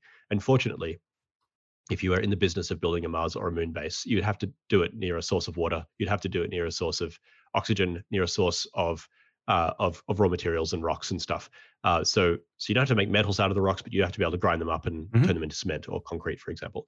Um, so um, so essentially, when we think about you know the first generation Mars base, even the first generation Mars base would have to be able to produce enough electricity to be able to uh, process these materials and make them locally using what's called in situ resource utilization. Yep. Um, the next the next class of materials are things where people use I'd say between one kilogram and a thousand kilograms per year. So that's between two pounds and two thousand pounds. Although, frankly, uh, this is all order of magnitude anyway. Um, and and then the annual cost, the annual expenditure, if you like, on Earth uh, for these things would be between a, a, a, dollar per person per year and and up to you know a couple of thousand dollars per person per year, uh, which is typically what what someone in the West would spend on food. Um, and obviously on Mars, these things are harder to make, and so they'd cost you more, um, but maybe not a whole lot more, depending on what they are. Um, and um, and then obviously importing these things also costs more because yes. you uh, even though you only pay the earth manufacturing cost you also have to pay the importation cost um, which works out to 100 bucks uh, around about 100 bucks per kilogram in this in this particular instance uh, although you could change that number if you wanted to um, and so uh, for um, for items with a low uh, cost density right so like bricks for example cost less than $100 per kilogram um, the importation really hurts because most of what you're paying for is the importation cost. But if you're if you're trying to uh, obtain something which actually costs a lot more, um, per kilogram, such as a flash memory chip or something like that, um, then the importation cost barely adds any cost to the to the uh, to, to, the overall cost on Mars. It's actually uh, probably much much cheaper to import, for example, uh, computer chips um, to Mars than to try and produce them locally because local production costs will be much higher. Uh, and in fact, materials that or, or, items that fall into this category are typically ones where the supply chain on Earth involves flying things around. So if the if the materials that go into your mobile phone are transported between, say, Australia, China, and the United States and Europe by airplane, um, then that's a pretty good sign that they'll they'll be quite hard to manufacture cost effectively on Mars. But mm-hmm. in the mm-hmm. middle, we have these we have a whole bunch of materials which are typically transported by ship on Earth.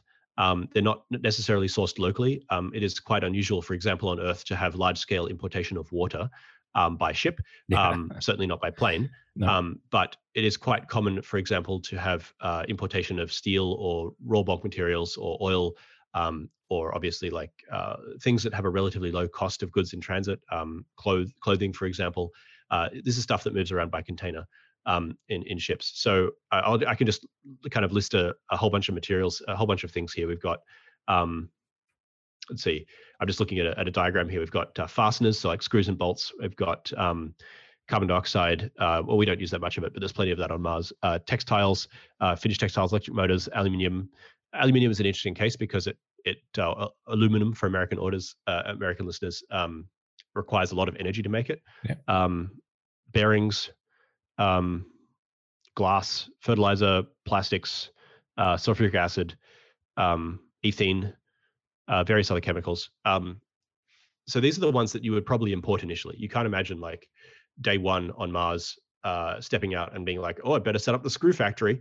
Um, no, you you just import screws. But then over time, once you have the ability to make steel locally or uh, uh, aluminium locally, then you would start to produce materials, uh, produce items from those uh, raw materials locally um, that that you needed in very large numbers. And if you're in the process of of building an extremely large station, you know, it's extremely large base where the surface area is measured in millions of square feet, then you would have to um, you'd have to produce most of the raw materials uh, to produce those stations locally. So that includes just, things just, like just um, for a reference point, yeah, sorry, because I, I, agree. No, no, sorry, I agree with you.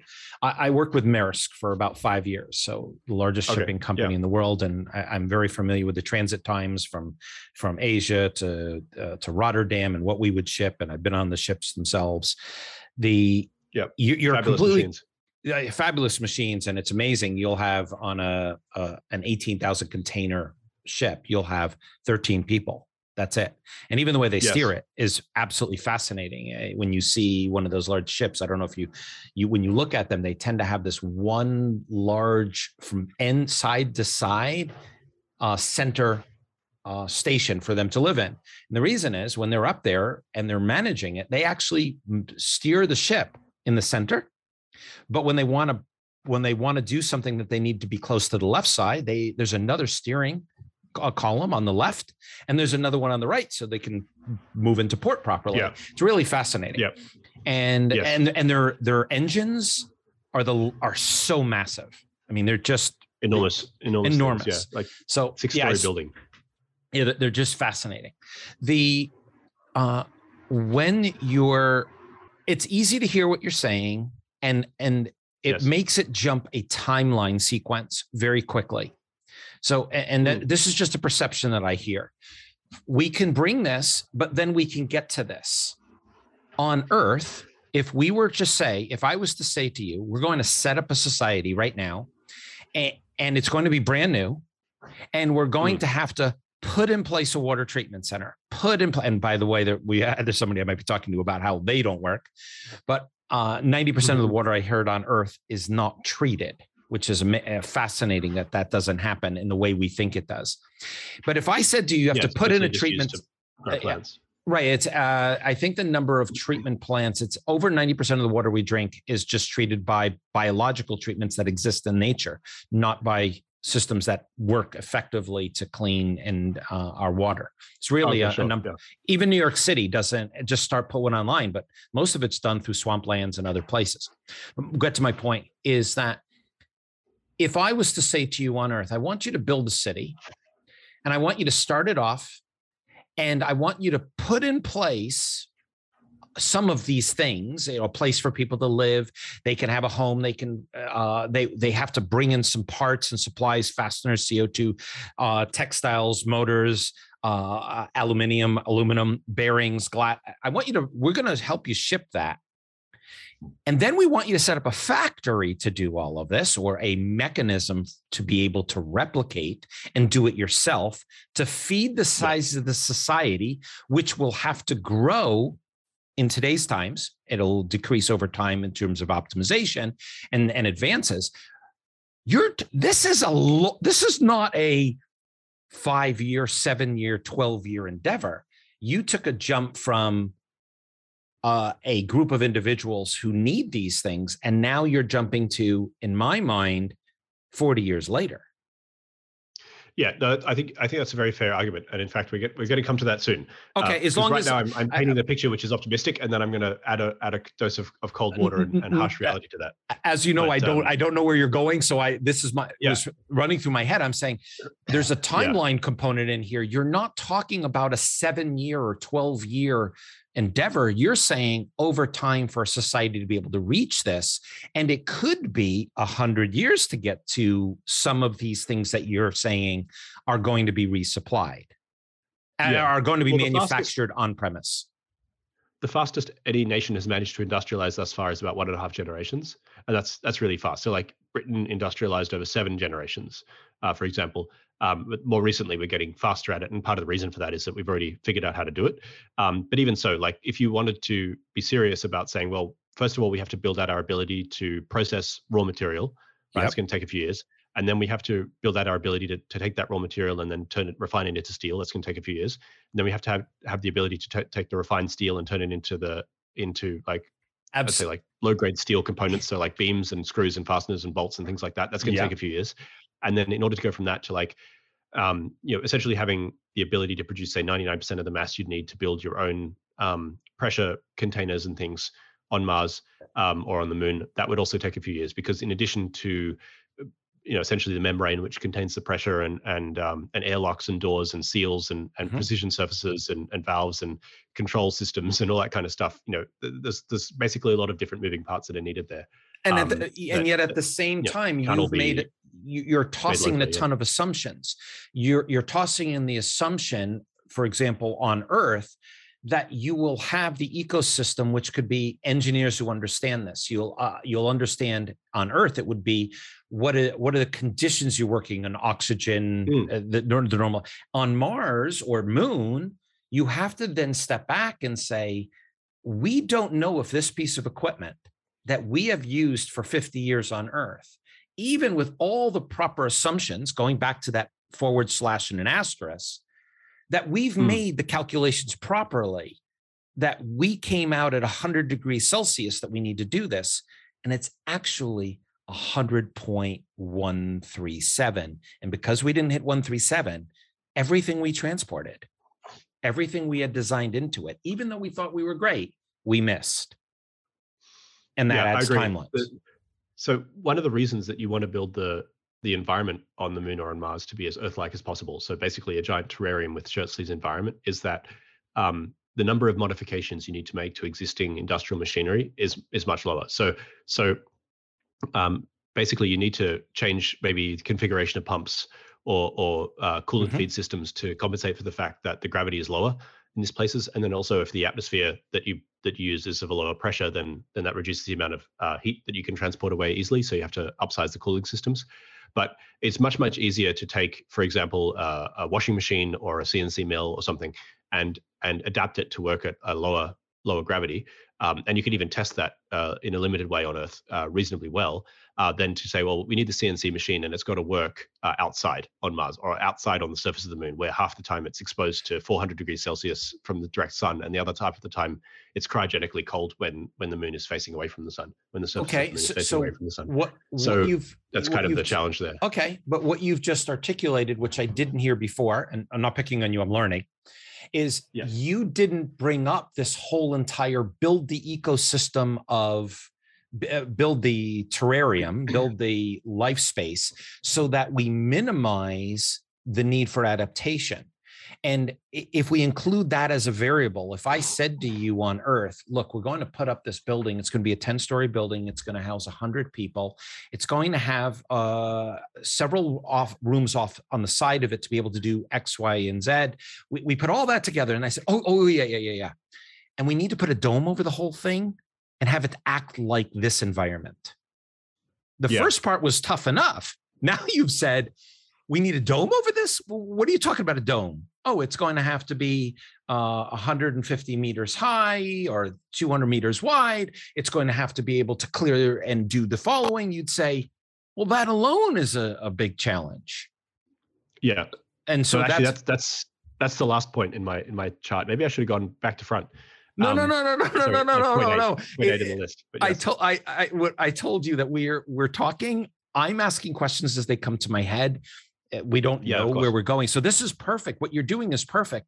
So if I'm saying what you're saying, so tell me what you think or the process to get to this point or wherever you want to take me. Because you're saying it yeah. perfectly. Okay, so I just I just want to kind of wrap up this like um, development prioritization point, yep. which is essentially deciding what order you build things in, and and it, it's not really a genius statement to say like, oh well, you start off making the the stuff that's easy to make that you need a lot of, and then over time you gradually make more stuff that is harder to make and you don't need as much of. Um, but then, you know, there's kind of this class of of things that um, you know your plausible and lifetime consumption is like less than 100 kilograms. So you could actually uh, plausibly import a lifetime supply with you when you when you first went to when you first went to the moon or Mars. And so there's there's no real need to make it locally because uh, a it's really hard to make, um, and b um, you just don't need that much of it. Like the importation costs are extremely low. If you're in the process of importing, you know, 80 kilograms of human plus, you know, 20 kilograms of personal effects and underwear and food to keep them alive on the trip, um, and you know, and, and, various things, then it's not really a big a big deal to like shove an envelope full of like spare computer chips uh, in amongst their gear, um, and that would be enough for them for a lifetime. So just in that category of things like um, gold, uh, morphine, uh, Tylenol, uh, various kinds of processed food, flash memory, um, you know, computer chips, uh, basically things like that. Yep. So, uh, and, and obviously there's, there's that's not a complete nor exhaust, exhaustive list, but but anything where your annual consumption is less than about 100 grams, which is uh, what's 100 grams, like five ounces or something. But yep. you know, just mm-hmm. pick pick some small number of ounces. It doesn't really matter. Uh, you could you could bring a lifetime supply with you, and so while it is probably worthwhile to have the ability to make any of that locally on Mars in in small and inefficient batches, um, you know, going into full scale production of like a morphine factory on Mars is certainly like a long term problem. Yep. Um, anyway, so that's that's kind of the thing there. Um, to go back to our chart, uh, we're going yep. to we're going to skip over point six because it's I, I, realized it's redundant with point seven, which is the Iceland case study. So we've talked about how what just uh, you know, quick. Maybe, what is Iceland? Right, you don't we don't have to go into detail. What was the Iceland case study? Well, we're about to describe it. Oh, okay. You said we're, so we're not going to we're skipping over six, which is the environmental. It's it's the five and six that you you reordered. Okay. That's right. Yeah. Okay. I'm, I'm, making it up as I go along now. No, no, I love um, it. I love it. This is I, the conversation I, has changed a bit. Yeah. I I have I'm on uh, page 13 of notes, so it's great. It's great. Okay. Well, you've only got three pages left. Um, no, no, no. I I actually have about 70 pages underneath it, so yeah, don't worry. I might have to get another glass of water. Um. So the the Iceland case study um, is is an example that I kind of wrote a blog about a few years ago. Um, I happen to know a couple of Icelanders, um, and they referred me to these incredible websites that the Icelandic government has made that that basically have uh, comprehensive information on the Icelandic economy. And I was like, this is super interesting because Iceland uh, has been occupied by humans for more than a thousand years. Um, it has um, it's got a, a, strong kind of tradition of self-reliance. The population is about 360,000 people, so somewhat less than a million. But at the same time, the the environment on Iceland is somewhat more mild um, than the surface of the moon. Uh, There's breathable air. There's fresh water available. There's uh, plenty of fish in the ocean, um, and and there's plenty of rocks and ice and lichens and tundra and stuff there as well. It's it's much more uh, a much less hostile environment um, than um, than than the moon, uh, yeah. but it's also quite isolated. Um, and so uh, it's worth noting, noting that prior to industrialization, in Iceland, the population there did wax and wane quite a lot. Uh, there was an eruption in the 1850s, I think, maybe the 1840s, uh, that killed like a third of the population, um, which is kind of horrific. Um, so you know it is it is it's kind of an isolated and a very marginal place for humans to live in many ways and and prior to industrialization and prior to um, modern technology the people there did live pretty difficult lives um, with very limited access to technology they had obviously they had wool they had the ability to make small amounts of steel um, from from what's called bog iron um, which is not not used today anymore we don't make steel that way but if you needed it you could make enough for swords and knives and things uh, which is important to icelanders um, and they have they had access to wood. In fact, they cut down nearly all the forests uh, on Iceland over a few hundred years. Um, so so it's an interesting, very interesting place. Um, and, and then of course there's this treasure trove of data available, and and we've just spent you know an hour and a half talking about how you could potentially um, you know build a self-sustaining city on on the moon or on Mars with only a million people, and it might take you 30 years and and maybe a million tons of stuff. And I say, okay, let's make this real. Let's talk about Iceland. Iceland has 360,000 people. By and large, they're some of the best educated people on Earth. Um, your challenge is to take one of your 18,000 container container ships that you used to work on at Maersk, uh, which has a cargo capacity of um, I don't know what does that work out to be like 600,000 tons or something. Mm-hmm. Um, and you can put whatever you want in those containers. In fact, you can delete all the containers and just pile the deck up with anything you want, any material you want, any food you want, anything. Cost is no object. You can fill it up with CNC machines. You can fill up with nuclear reactors. It's your choice. But you get one ship, right? One ship's worth of stuff, which is plausibly as much as we could possibly hope to ship to the moon or Mars with starships over the next 50 years. Mm-hmm. Um, one container ship's worth of stuff. Uh, it's like, you know, 100,000 rocket launches is about one container ship's worth of stuff. Um, and then what you're going to do is you're going to sail that container ship to Iceland and you're going to beach it on the shore at Reykjavik. Um, and and then after that, the island is cut off. It's cut off from the rest of the world. Um, uh, obviously, it can still connect by radio, um, so you can still talk to the Europeans, you can still talk to the Americans, uh, but no further transport of materials uh, in and out of the island is allowed. And your challenge is to slow down the inevitable reversion of Icelandic quality of living back to like 1700s era, um, with like short lifespans and no dental care, um, as for as long as possible with only one container ship worth of stuff. What do you put on board? And and you know what are the key things? And actually, the key thing you run out of first is fuel. Iceland doesn't produce its own fuel, so it only has a, a couple of months supply. Um, and so once that runs out, well, now none of your cars work. Very little of your heating works properly. Electricity doesn't work properly unless uh, some in some places there's hydroelectricity there. Um, but okay, so you've got a hydroelectric power plant. That's great, but but you know it has parts and the parts wear out. How are you going to mm-hmm. get new bearings to operate your turbines? How are you going to get lubricants to operate operate the turbines? Um, how are you going to replace relays and contact switch, switches and and refine aluminium and copper to uh, to make new wires? You know, it becomes this kind of enormous headache logistical challenge it's, and if you it's think compounding it's, just com- compounding set of conditions every time you ask a question you have another yeah. question yeah, exactly. It's it's. I'm not saying it's an unsolvable problem, but it's definitely a very difficult problem. And the thing is, not only is it a very difficult problem, it's also a much much easier problem than doing this on the moon or on Mars, like way easier. Mm. Um, so because because we already know that that uh, the environment in Iceland can sustain a small population, a smaller population indefinitely at a lower technological level. And this is kind of where that 0.6 environmental hostility and population stability comes in. So it turns out that um, for a given level of technology and a given level of environmental hostility, uh, either it is possible to sustain a population or it isn't. Um, so if you say, for example, if you back off the environmental hostility, maybe you can support some people. If you gradually increase the environmental hostility, so say you've got Iceland, but then over time it's getting colder and colder and colder, or perhaps your technology is regressing over time, so your, your ability to make advanced technology is is being lost. And this has occurred throughout human history. Uh, you know, when small populations get isolated, they lose technology. Mm-hmm. Um, then then over time, the ability of of your technology to sustain your population diminishes, um, and actually it can undergo what's like a catastrophic phase shift, um, where where actually you can't sustain the population. Like, hmm, how to put this? There are environments that are hostile enough that once your technology drops below a certain level, no one can live there at all. Yep. Right. And so and so you ha- then then you go from like gradual population declines due to starvation and illness to catastrophic population declines uh, due to like everyone freezing to death overnight kind of situation.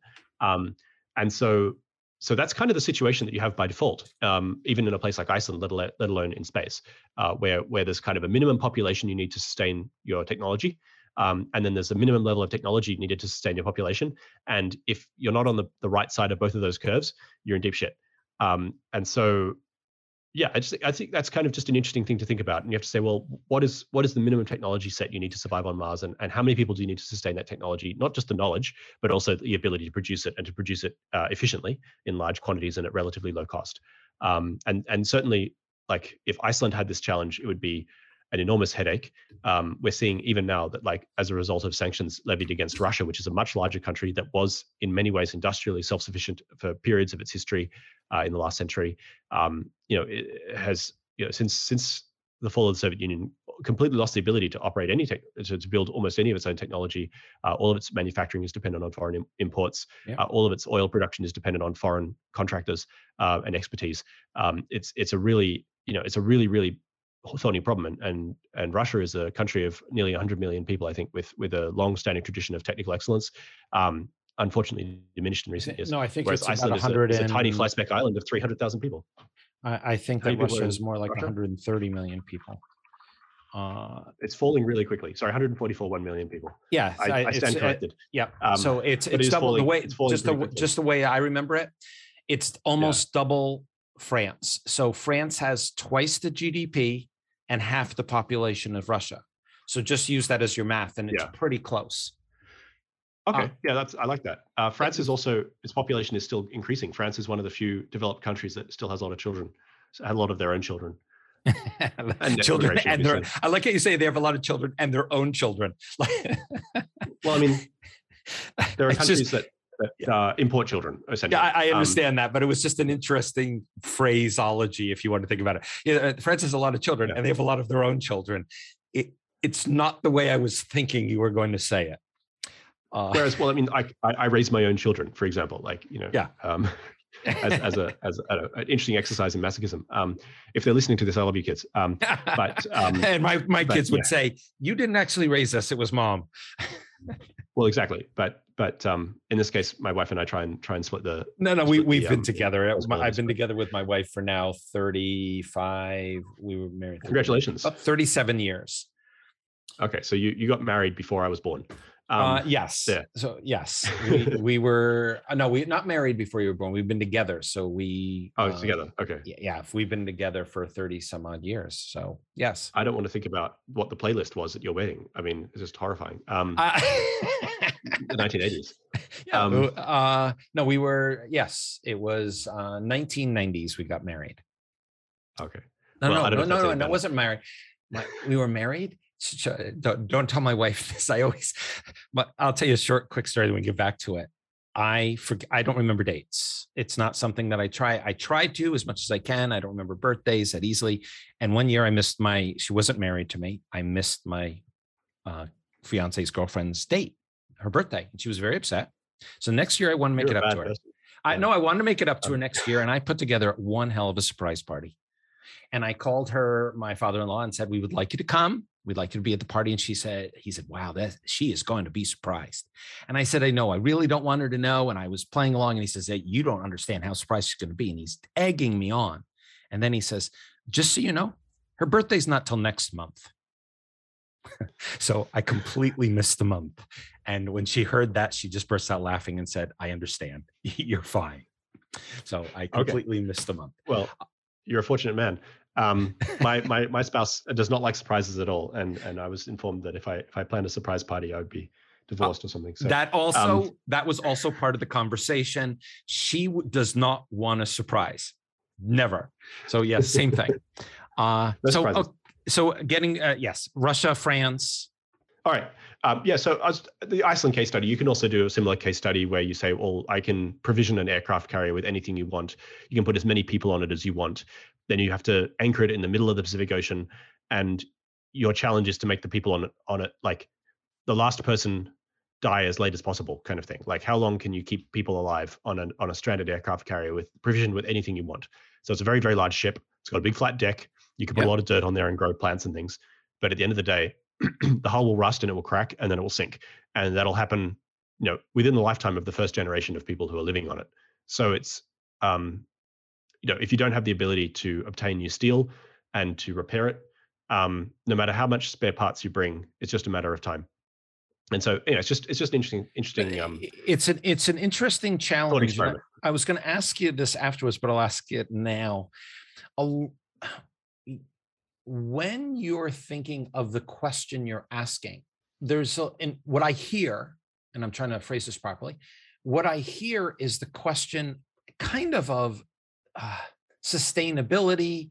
How do you create a new society off planet? Uh, how do you off Earth?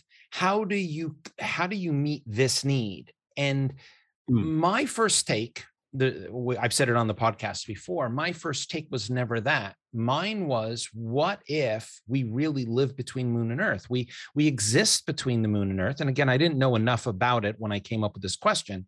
I said the we need the moon for tides, for biological cycles. Even if you look back in uh, prehistoric, uh, not prehistoric, but old history, that you hunted to the moon's light you traveled because you could use the moon it's it's a part of our mm. ecosystem mm. and so yes i my mind immediately said no no no instead of thinking of us living on the earth we la- we live between this construct called mirth now, uh, and I'm trying to remember his name, and I, it'll come to me. Burton Lee and I were in San Francisco. We were at a place across from Scratch, and I'm saying, "Moon and Earth, Moon and Earth. We got Moon and Earth." And I'm putting my hands together closer and closer, and he looks at me and says, "Mirth." What if that construct of mirth is that we if you change the paradigm and say this is really the land that we live in. This is the space the geography we live in and we leveraged both of them no different than eh, old explorers would consider that they were going to find an, eh, an extension of their where they live or a faster path and you you you escape this whole belief structure that it's independent that that, that doesn't even cross your mind and you you ask the question how do you make this ecosystem thrive and that's the question we work on mm. does that make you understand the the the yeah, question yeah, just, is very different caution, yeah i would just caution um, making analogies to kind of explorers during the age of exploration because by and large they were you know the ships the ships themselves were dangerous and they didn't have very advanced navigation technology mm-hmm. but the, the lands that they discovered were already by and large occupied by humans who already yeah. lived there and and lived there quite successfully. Thank you very much. Up to a constant uh, up to a constant in smallpox. Um, so um, it's it's a little bit different. Um, but I, I yeah, know I mean, it's different. I, am asking kind of the like, question. I like the imagery. I like the uh, um, I like the the concept, the conceptual framework yeah, framing. I was just asking. You're you're extremely bright, and I I, I love learning from you. I, I I get so many kind of directional needles, if you want to say the one piece that keeps on coming back as I hear your language, and I do pay attention to language, is your language tends to be in a slightly different direction. It's not that you're arguing the full point. So let's just say it's a we're hundred percent in the same where one is at hundred degrees and the other one is 99. Everything else is the same. But that difference is if you were taking a laser beam and pointing it at to the moon and you moved it one centimeter left or one centimeter right, you're going to miss the moon. We are just different. So I'm asking the question why that question? Why do you go that way? What are you solving for? Does that make sense? Did I ask that right? Well, I mean, for me, it's just been this kind of exploration of ideas around, you know, this seemingly impossible goal. Um, and then and then just using the tools that I've been trained to do uh, to to kind of uh, understand aspects of that problem, um, and just try and find insights. You know, like uh, if someone says, uh, "Casey, what what is the what is the um, the cargo manifest going to be for the first ten flights?" I, I don't know.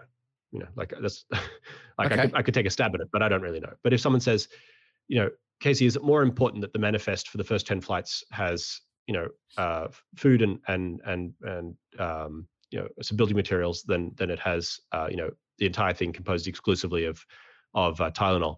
And I'd say, well, you know, I think it's probably probably more reasonable to to include materials that you're going to need a lot of. Um, but but the over the overwhelming message, if you like, is that is that uh, I would rather not have to choose. I would rather just have post scarcity cargo transport capacity. Um, okay. And that's that's kind of I think where where the people who are actually doing this work and not just kind of speculating on Twitter late at night like I do um, kind of uh, uh, concentrating their efforts. Um, which oh, kind of leads into the into the last the last topic, Starship. which is which is Starship and and the nine missing technologies. So so Starship is kind of without Starship, the whole the whole thing is moot, right? Without Starship, the Iceland thought experiment is container ships don't exist, so you can't even get the material to Iceland to even have a go. Um, because it's it's hard to overstate just how different Starship is compared to our existing rockets, even the really good ones. Uh, but, but Starship, you know, is basically it's designed to be a logistical system, a conveyor belt that just transports large quantities of material from Earth to other places um, at, at, at the lowest possible cost, at the highest possible cadence. Uh, no questions asked, no frills, no nothing. Just it just you know eats eats cargo at one end and dumps it out the other, and um, and that's so different from how rockets work right now, uh, mm-hmm. which is that, it, you know, it's the it's, a, individual it's the manufacturing, care and feeding, and Right. It's the it's the well, Maersk line. We we're just gonna you yeah. put it into a container. It doesn't matter what it is. It's harsh it conditions. We're going to bring it there. It's going to take 32 days to get from Hong Kong to Rotterdam, and in 32 days, you will know that your package will your your container will be there. We won't guarantee yeah. what's inside of it. it we're not going to we're not going to ensure that. You have to take care of it. It's going to be tough, but in 32 exactly. days, you're going to get it. Yeah. Yes. So I don't have to explain that to you because you've worked in logistics. A lot of people don't really think about where their stuff comes from. Um, but but essentially, you know, Paul Wooster, who's one of the architects of Starship, uh, you know, pointed out in a talk he gave a few years ago, which is publicly available uh, at a Mars Society conference, that um, that as I said before, mass covers a lot of sins. You know, you don't have to be all that clever, and you don't want to be all that clever. You want to focus your cleverness on on more important problems uh, for mass op- than mass optimization. Um, whereas if you look at why it is that Mars rovers, for example, right now cost a billion dollars to make. It's because you need a team of like 200 different experts in different things figuring out how to fit what would ordinarily consume several rooms of a large research building into, you know, essentially the front seat of a small car. Um, and that's really, really hard to do. But if you don't have to worry about mass anymore, it's no it's no longer that hard to do. It's it's actually something where where there's an existing supply chain for a lot of that stuff. Um, you know, in the form of of uh, robotic mining machinery that works in in very hostile environments that are not that different in terms of you know chemical treatments and and acidity and corrosion and so on than than than the surfaces of Mars or, or the Moon. It's just right now if you said, oh well, I want to dump a um, a caterpillar mining excavator on the moon, you have no way of doing it because the, we don't have rockets that can deliver more than a couple of hundred kilograms to the moon. But yep. once we have a Starship, that's 100 tons. You know, there are some machines out there that weigh a lot more than 100 tons, um, like the the giant um, bucket wheel excavators that weigh about 15,000 tons. But yes. you could conceivably send those in pieces and assemble them if you really needed them. Um, well, it's I when I see when I see anyway, but when I see a 3D printed arm that's 20 meters long, I, I, I my mind just says, okay, first of all, you need a dozer or a mechanism to feed that machine. How big is that going to be? And do we even know because the on Earth the the soil moves in circles around, and we don't know how the regolith will perform when it's pushed and moved in that way. Uh, how are you going to bring a beam that's that large? And it's got to weigh a lot to be able to do what you're talking about. So you're kind of mm. asking that same question of the cart before the horse here with size, dumping a caterpillar. How do you do that? We can't do that today. Yeah. Well, certainly not. But I think if Starship is developed and basically performs according to expectations, which is to say, uh, rapidly reusable space spacecraft. It's able to do on-orbit refueling. It's able to transport 100 tons or more into low Earth orbit, and then once it's refueled, 100 ton that same cargo yep. uh, to the moon or to Mars. A lot of these problems go away, and we can focus on other more interesting problems. Um, but until that happens, there's not much point thinking about the other problems uh, at scale. I think, um, unless they're incidentally useful for something else. Uh, but there are nine key technology areas that need to be developed in order to make a decent uh, city um, on the moon or on Mars or on an asteroid or something like that um, that don't currently exist, or if they do, if it does, it's not mature enough to be used. And I'll just list them here. I don't think we've got time to go through all of them, but maybe we can touch on one or two yeah, of them. Yeah, we could pick um, whatever you'd like. All nine. Yep. Yeah. All nine. Uh, we need a solar farm. So hold we on, need, hold on. Solar farm. Yep. Solar farm. So so in that case, we basically need the ability to produce uh, solar solar panels uh, if we're importing them from Earth that are incredibly light, like on order the thickness of a thick sheet of paper. Uh, we can roll them up and unroll them in, situ with very low labor inputs and generate a lot of power. Uh, if we're producing them on Mars, we don't care about the weight, but it's extremely hard to make solar panels. I think uh, in the early days on Mars. So so we need to be able to import, you know, many many megawatts of uh, of solar power on Mars because the last thing we need is for like the lights to flicker. Um, if we want our humans on Mars to be highly productive, they have to have unlimited access to electricity. Um, so we need a solar farm. Um. We need solar farm, better solar yes. farm technology. I That's agree. also useful on Earth because we need to get smarter about deploying solar farms on Earth at, at large scale, right? So mm-hmm. uh, with less less labor input. We we actually uh, we do talk. We do talk yeah. about this, and we have been talking about that one component. So yes. Hmm. On on Mars, we need an air miner. So that's uh, basically a giant machine uh, with a fan that sucks in air and separates it into uh, into the different components. So on Mars, that would be carbon dioxide, nitrogen, and, and water vapor primarily. A little bit of um, argon as well, um, and separate those into their respective fractions for usage later. Uh, and so uh, there's not that much water vapor on Mars, but it may be easier to get water at least initially from from atmosphere from from Mars's air mm-hmm. than to you know go and find a chunk of ice somewhere and melt it. Um, that said, point three is we need a water miner. So ideally, we would be able to put a city on Mars on top of an artesian hot spring, you know, like a, a yep. subsurface liquid water that we could drill into and suck water out of uh, at in semi-infinite quantities. I'm talking like if we want to uh, create and then fill an artificial lake, that should be straightforward. I'm not talking like, oh no, we need to recycle this bottle of water because we only have like, you know, 400 moles of water on the entire station. I'm talking like we need gushes, gushes of water flying to the surface and, and forming snow and, and just there's no shortage of it because again, mm-hmm. every industrial process you've ever heard of uses a lot of water yes. and, and making it use less water is a huge pain in the ass. Um, and so if we don't have a, a geothermally heated um, source of liquid water, then the next best would probably be a glacier, um, you know, a, a, large, a large patch of old ice uh, that we can build what's called a rod well in, which is you drill a hole and then you melt the water and suck it out. Mm-hmm. Um, but you pump in hot water and then suck out some some fresh water. Um, you know, going going out and like chewing up dirt and melting the water out of it, I think is probably not scalable. Um, that said, point four is we need rock miners. So on Mars, it's probably plausible to assume that we'll be able to locate areas which have um, many of the metals that we need close to the surface, because you know on Mars there weren't any um, you know Iron Age or Bronze Age people running around taking all the good stuff.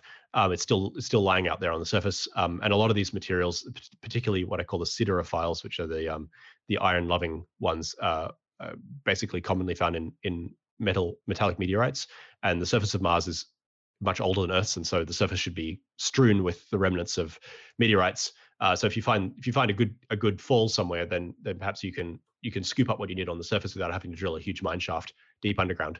Uh, but that said, you still have to be able to go out and like crunch up rocks and mm-hmm. throw them in a in a giant truck and drive them to a, a refinery somewhere. I, um, I, that was a rock quarry. So, That's what we did. We took yeah. twenty two thousand yeah. tons of stone and made them into all these different sizes. So yes.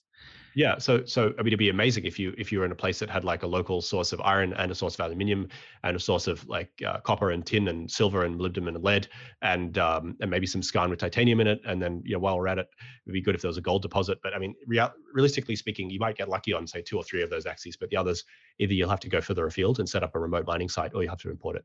Mm-hmm. Um, so we'll, we'll have to see. That's those sorts of surveys haven't even been performed yet. Um, so there are some candidate landing sites uh, which have probably access to the sort of water you need, which is the most important thing um, in Arcadia Planitia. Um, but um, but in terms of like doing detailed surveys uh, close to the surface, there hasn't been done. So we don't really know uh, what's on the surface be, be, below like a thin layer of dust that you can see an image from orbit. Uh, everything's covered in a little bit of dust, which makes figuring out what's underneath more, more challenging. Um, Okay, point five is a fuel plant. So you need the ability to convert carbon dioxide and water into fuel. And by that, I mean synthetic hydrocarbons. And I've actually, I founded a company to do that here on Earth because I think that we should be making hydrocarbons out of CO2 in the air rather than getting it out of the ground. Mm-hmm. Um, but um, but on Mars, it's it's super important because there almost certainly isn't any hydrocarbons on Mars. Sometimes I I uh, I tell my geologist friends that the recur- recurrent slope lineae, which are these uh, seasonal kind of seeps that we see on Mars are not water, they're hydrocarbons. But I don't think anyone believes that, least of all me. Um, but it is fun to watch their faces. Um, but but in any case, you need hydrocarbons because if you don't have hydrocarbons, it's not that you need them for fuel necessarily. You can have electricity, and a lot of the electricity usage on Mars will be fixed machinery, so you can just plug it in. Um, but uh, you do need um, hydrocarbons for plastics. You need them for chemicals. You need them for you know uh, yeah, essentially, essentially all the other stuff that we like that is um that is cheap and made of plastics and and things like plastics, paints, uh, insulation, you know, anything that isn't made of metal essentially is made of hydrocarbons. Um, we probably wouldn't be making much out of wood, at least not initially. Uh, you could conceivably, you know, build build a series of giant domes and plant trees in them that would grow up and be, you know, giant sequoia forest on Mars, and that'd be pretty neat. And you could have a, a forestry uh, division of the industry there, but at least not initially. Um, okay, so point six is life support. So it's not that different from an air miner, except it works inside the yeah. the dome or inside the uh, the habitat. And what it does is it it basically ingests ingests the air and it scrubs out contaminants, it scrubs out CO2, it scrubs out water vapor, uh, and and refreshes the air. And this technology exists right now. It exists in submarines. It exists in spacecraft. Um, it exists in specialized mining applications, and and in in some sense exists in the form of air conditioning in most buildings uh, in the West. But um, the sort of systems that would be reliable enough and have low enough labor requirements, uh, maintenance requirements, and stuff to work on Mars is is is not really uh, not really mature. Um, the the technology that's used for life support um, in nuclear submarines, it's used in uh, spacecraft on the space station. It's it's very old technology at this point. It was developed in the 1980s in some cases. Um, I can't speak to the specifics specifics of nuclear submarines. I don't know when that was developed, but but in any case, it's certainly not like how would we do this in 2030 uh, level level technology. Yes, um, uh, particularly on the space station, it breaks down all the time, uh, which is which is a non-starter because labor is so expensive. You don't want to spend labor like constantly fixing things. You want things to be a bit more reliable. It doesn't matter if they consume more power. It doesn't matter if they consume more raw materials, right? You can always vent waste gases outside into the environment, provided yes. you have enough input gases to top, top it back up again. Um, Okay, point seven is heavy machinery telerobotics. So uh, basically, it just says like giant tractors and diggers and trucks and stuff. But instead of having people in the cab driving them around, you have people either in the base or on, on the earth driving them around remotely. Um, and ideally, uh, with enough software that you don't actually have to like physically drive them, you can just task them and say, okay, well, drive over, drive over there, pick up some stuff, and then drive back here. Mm-hmm. And that's as much direction as they need. Um, the reason for that is that the the, the opposite the opposite kind of extreme of that is you have a a, a poor critter, you know, poor poor person um, outside in a spacesuit with a shovel, you know, trying to dig a hole. Uh, obviously, like that's not going to work. So so if you want to be able to you know move vast quantities of dirt around and uh, and and build your mines um, and and extract the materials you need and, and build build habitats and and get water and you need to have a common so, you need to have a sophisticated enough set of technologies to be able to manage that and uh, there are there are the way that's done at scale is with giant machines like yes. like too large to fit on roads, like giant, giant. Well, well that, that's what the, the farming industry has gotten there more than the uh, quarry industry, if you want to use. The farming yeah, industry yeah. has these class nine harvesters or these large hmm. harvesters, mm. and they are run by GPS systems and autom- more or less automated. They, they'll run through the middle of the night. They don't need any lights on. A person sitting in there. They do have people sitting in there, but they're they're just doing their job all day all night to be able to harvest and a class 9 harvester is yeah. one of those type and then it feeds off to trucks that could all be run automated but yes it, it's not yeah. gotten to the point that well, you're talking about where you can say yeah. go get it come back well so the main reason i think that the agricultural systems uh, there are fully automated mines now um, there's one built in western australia but uh, the the, the reason that um, the reason that, that agricultural equipment is still able to have the person sitting in the cab, aside from like the legal responsibility to not run anyone over, um, is that the per person productivity is very high because instead of having a person out there with a sickle and a scythe, you know, cutting down the, the stems, they have a giant machine that's 40 feet wide, you know, eating eating all the eating all the yep. wheat, which is great. Um, it's an obvious win. Uh, so it's mechanization of labor, right, uh, rather yes. than automation in this case. But but the other thing is that like the cost of agricultural labor is not that high. Like the cost of someone to sit in the cab a it's not that high and b it could be quite a bit higher and it wouldn't actually affect the economics of the operation all that much. It's just not yeah it's it's a, it's a minuscule component. Eh, and they're they, but, they're but there to make high so they're, they're there have, to make sure they're there to yeah. make sure more of an observer that it makes the turn at the end properly that the yeah. feeder that's being the trucks that are being fed are being fed properly. So it, they're not there to do function they're there to more or less supervise and they sit in the cab as their office. Yes, yes.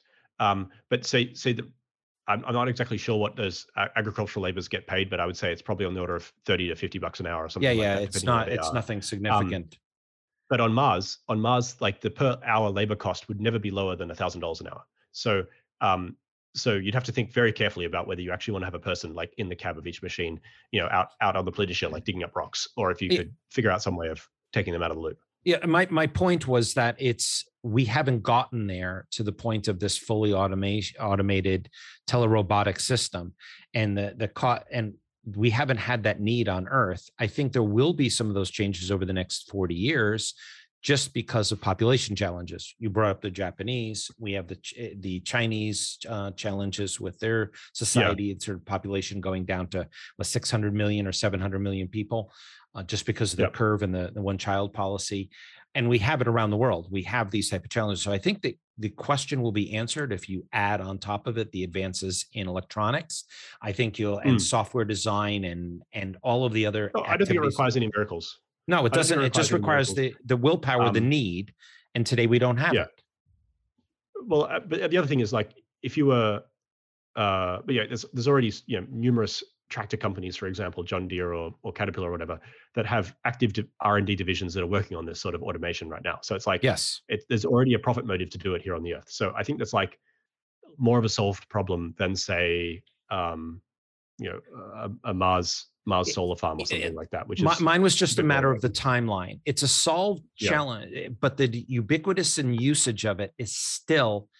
Uh, it's not a tomorrow answer, and I think it would be no, I'm, easy. I'm for, not saying the problem is solved. I'm saying the development, like hmm, no, no, I would. the I didn't. I, sorry, necessary for development is a solved problem. No, I didn't say. uh, Sorry, that was my my misspeaking. What I meant was, Yeah. it's easy for someone who doesn't understand this category of number seven to make the assumption by saying that they're working on it. Working on it could mean, and it's very easy to go three years, seven years, ten years before we get to the point of a ubiquitous mechanism that we that insurance companies i mean got at an insurance company will ensure that a farmer or a or a user will say i'm willing to invest in that. The scale scope sky price comes down. So it's not a it's not a even though it's an exponential growth curve for the cap- cap- ability to do it it doesn't mean well it doesn't mean it will happen. I'll give the, the example that the boca chica challenges with the environmental conditions and the political conditions that are happening down in southern Texas were not part of the equation of we can do it. It was, oh, you we have to answer to something else that we didn't anticipate. Does that make sense? Yeah, yeah. No, it makes sense. All right. We're, we're all Thank good. you. No, no worries. We're We're, all all good. Uh, I, I was sitting here thinking, and it's okay if people hear it. I, I love, I love your analysis and the way you've taken some constructs that I don't hear many people discuss and have broken it down into chunkable uh, positive or negative conditions that allows an individual to be able to, including myself, to be able to say, okay, I got where you're going with this. For example, the heavy machinery, the life support, or all of these. So eh, I'm I, I love the uh, direction you've taken it. So we're on to eight. Thank you. Is that it? Right. Yeah. So that was that was heavy heavy machinery telerobotics. Um, and actually, I should state that like all of these areas are things where like uh, SpaceX would have to develop them if no one else did. But if you were a, a you know an R and D specialist in, in a company that already did these, uh, it probably wouldn't hurt your business to like spool up an internal division that that is able to figure out how to make these work uh, on the moon or on Mars, so that when it's time for SpaceX to do them, uh, they don't have to vertically integrate in your industry and destroy your market share. Um, But I, I so, and also recruit all your good people. So I, I'm going to take it uh, from a completely different. I, I love what you just said. Love it. Mm. However, what the the belief then where you started from, it sounded if uh, SpaceX is to, I would say to many I've spoken to in the uh, people who are uh, space enthusiasts or in the in the ecosystem, it is a SpaceX will deliver the answer, and instead it should be that SpaceX is primarily it's going into different directions, but primarily a logistics company, and you don't ask the logistics company to also create the manufacturing of the garment and to also create and to also create. What you're saying is stop looking at it, I think, stop looking at it as that's the solution. It's that you've got an opportunity, and, and that's where this space is not an industry, it's a geography. That's where that comes from, is it's not difficult for an organization to say if there's a viable ecosystem, if there's insurance that can cover it, if there is a uh, an economics of the study of economics and markets. If you were to say, okay, if I took 5% of my research, my R&D or my efforts and put it towards this development, I could be a part of another ecosystem. I sell uh, I sell I'm going to take one of yours. What did you say? You used it. I sell rivets, bolts. You said used another term. Uh, fasteners. I make fasteners. fasteners yeah. Okay. What if you were to say, I'm going to create a hardened steel fastener that can work in a vibration or a tensity or a condition of this? If I create that, now I've got a completely different market. I still am in the fastener business, in the industry of fasteners.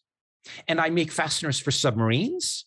I make fasteners for things on land, for example, in uh, farming, as we just talked about. But now I'll make fasteners for high, um, highly disruptive environments such as uh, taking off and landing, or uh, beyond Earth, where there could be a different type of uh, atmospheric condition. So, yeah. you, that's the challenge in my mind, in many of the in in discussion, is it's not about entering the space industry. It is about because there is none it's about working in a different geography. Does that make sense the way I said it? Yeah, I understand. I, I, I, don't know if I would do a, a high tensile, um, oh, sorry, like a hard, hardened steel fastener. That seems like a bad idea to me. But um, I, I was just an example the, because of fasteners came to mind. Yeah, yeah. It's just you want your fasteners to have good cracking properties, um, and and hardened steels tend to not have those. But um, but yeah, it's, it's a good example. The um, in this case, SpaceX is able to do stuff that other companies are not. And the reason is that SpaceX is the destination of choice for a lot of, not necessarily all of, but a lot of the most ambitious engineers and the best engineers on Earth. And as a result, they can make problems that are impossible merely late. Um, and and so, you know, one of the reasons why, for example, it might be worthwhile for, say, Caterpillar, who already spends $4 billion a year on R&D, to be like, oh yeah, we're going to make a moon moon compatible version of our of our of our trucks by making a vacuum compatible power head and upgrading the um, hydraulic hose connectors and switching out the paint and changing the, the, the quality of the lubrication used in our seals in our um, in our bearings. And that's basically the main major substitutions you would need, just like a slightly different uh, set of parts, also obtainable through standard supply chains. Um, is that you know, if Caterpillar is able to slap NASA or SpaceX on the side of their uh, on the side of their products, suddenly they have a recruiting halo and a retention halo that makes it easier for them to go and hire really good people that will help them out innovate their own competition in their conventional markets. Um, and and this was kind of a hypothetical, you know, 10 years ago when I first started thinking about this, but now it's pretty damn obvious that like essentially Elon's companies are able to crush the competition um, because they just they have an infinite, an exhaustive supply of incredibly ambitious uh, engineers working and technicians and so on working on their products, which the other companies, if you've seen their products in detail, obviously uh, do not have access to quite the same same level of of, uh, of ambition. Um, so.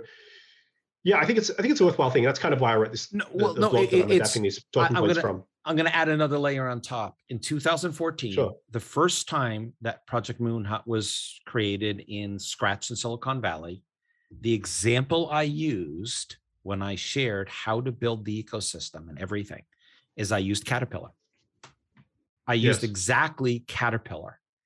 And uh, so you're you're talking exactly what I had said in 2014 in a different construct and in, in a different manner. You've you've articulated a little bit differently, tying it to SpaceX, but it's the exact same mode. It's the exact same framework. That yes, if you do what you had just mentioned, you open up different opportunities, not just for Beyond Earth, but you also change because of that paradigm shifting thinking, because of the different questions you're asking.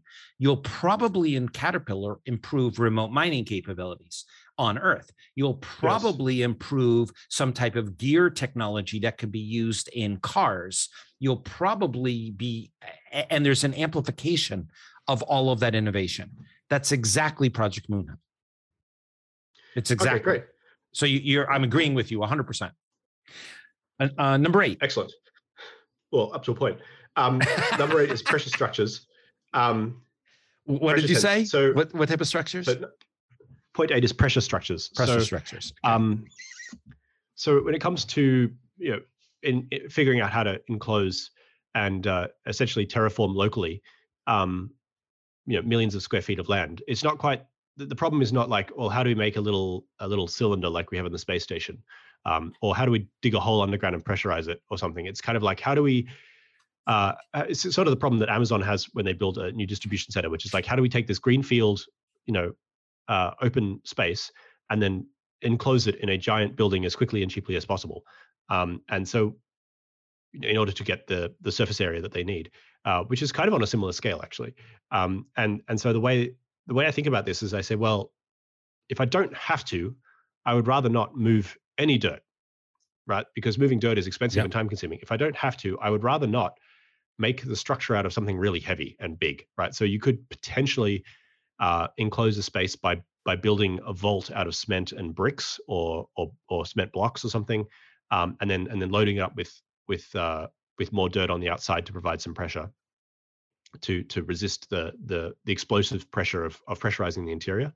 Um, you could certainly do that on the moon, and it might be a good idea on the moon to defend against micrometeoroids. But on Mars, they, they get burned up in the atmosphere. So, um, so you just need to enclose some pressure. It would be amazing if it let through natural light, because then you could use the space inside for living and growing plants, um, and uh, you wouldn't have to do artificial lighting. Um, mm-hmm. and it would be, you know, oh, so when you kind of throw all these different ideas in, into the into the box, it kind of seems that a tensile structure might be the way to go. And a tensile structure a little bit like a suspension bridge as opposed to an arch bridge. Uses yep. less material because materials are typically uh, 10 times stronger in, in tension than compression. You know, I know engineers listening to this are going to get angry, but um, but you know, at, at the, the zeroth zeroth level, that's certainly true um, because in tension you don't have to worry about material buckling. Um, and so you say, what does a tensile pressure structure look like? And it actually looks like an air mattress. So, oh, so really? Instead of instead of an air mattress, um, yeah, so an air mattress you kind of think of as having like a series of dimples, and those dimples correspond to internal pillars uh, that connect one side of the air mattress to the other to stop it turning into a sphere.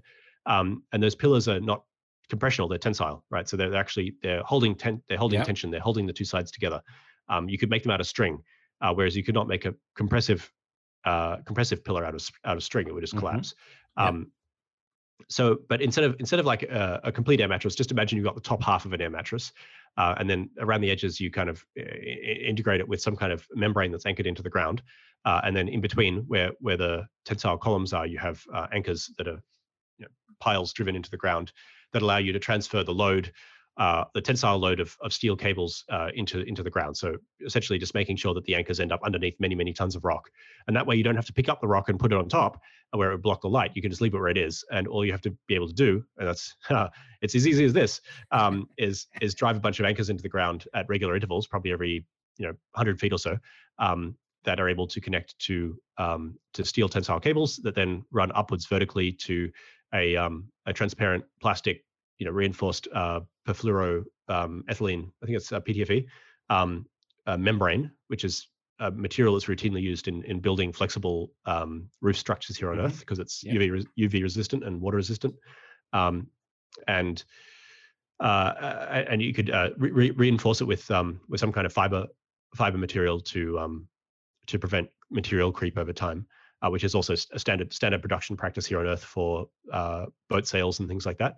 Um, and and so the nice thing about that is that you know the marginal cost to enclose an additional you know uh, thousand square feet of land is really really low because th- there only needs to be a um, a small um, you know small anchor, a couple of anchors put in, um, yep. and then and then uh, a membrane that literally weighs you know, a couple of kilograms per square meter yep. uh, put in place instead of you know, you want another thousand square feet of land. Well, now you've got to dig a hole 50 feet deep and a thousand square feet in area, or now you have to, um, now, now you have to like figure out how to how to produce, you know, a 10, 10 meter thick layer of uh, of cement and, and dirt uh, in order to cover that over. Um, and the nice thing about PTFE is it's transparent, so you can you can get light through it as well, which means you can, you can grow plants and stuff inside, um, and you can get uh, greenhouse greenhouse heating of the interior as well, which will be important. And the nice thing about the tensile structure is that is that if you want to make the roof higher, you just need a bit more steel to make the cables longer. Mm-hmm. Um, and so, in mm-hmm. principle, you could have, you know, essentially this, this vaulted structure with uh, regularly spaced vertical cables, uh, looking, you know, more or less like a Gothic cathedral. And the ceiling, instead of being a, a rock or you know, a stone vault, uh, would be, you know, essentially a transparent window. Um, and I'm not saying it would work flawlessly. You'd have to have, you know, repair mechanisms and machinery and and and internal man, uh, manifolds and um, bulkheads in, in case of leaks and catastrophic failure and, and testing and so on. But this is why this is technology that needs to be developed and prototyped here on Earth. Um, there are already pressure supported structures here on Earth, so you can have like a pressure supported uh, gym roof or something like that.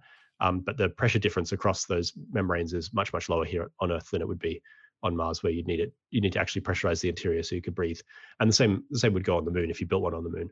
On the moon, it's a bit more of a challenge to have a tensile structure because again micrometeoroid uh, impacts, but and and also thermal cycling to an extent. But um, but uh, you know you could you could certainly I could I could imagine for example having a a vaulted ceiling where where the the, the roof part is covered uh, is covered with um, covered with dirt uh, to to provide the shielding, but then the the uh, the the perimeter of the area has, has kind of a vertical wall that is exposed, which is which is less vulnerable to impacts. And also, if you are building on the pole of the moon, um, then then all the stuff you'd want to look at, which is like the ecliptic, the sun, the Earth, um, would be you know within a few degrees of the horizon anyway. It wouldn't really be overhead.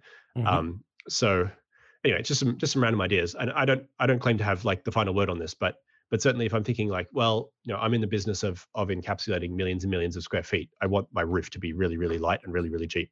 So I think tensile tensile plastic membrane is probably uh, instructive there, but that's it certainly needs to be developed.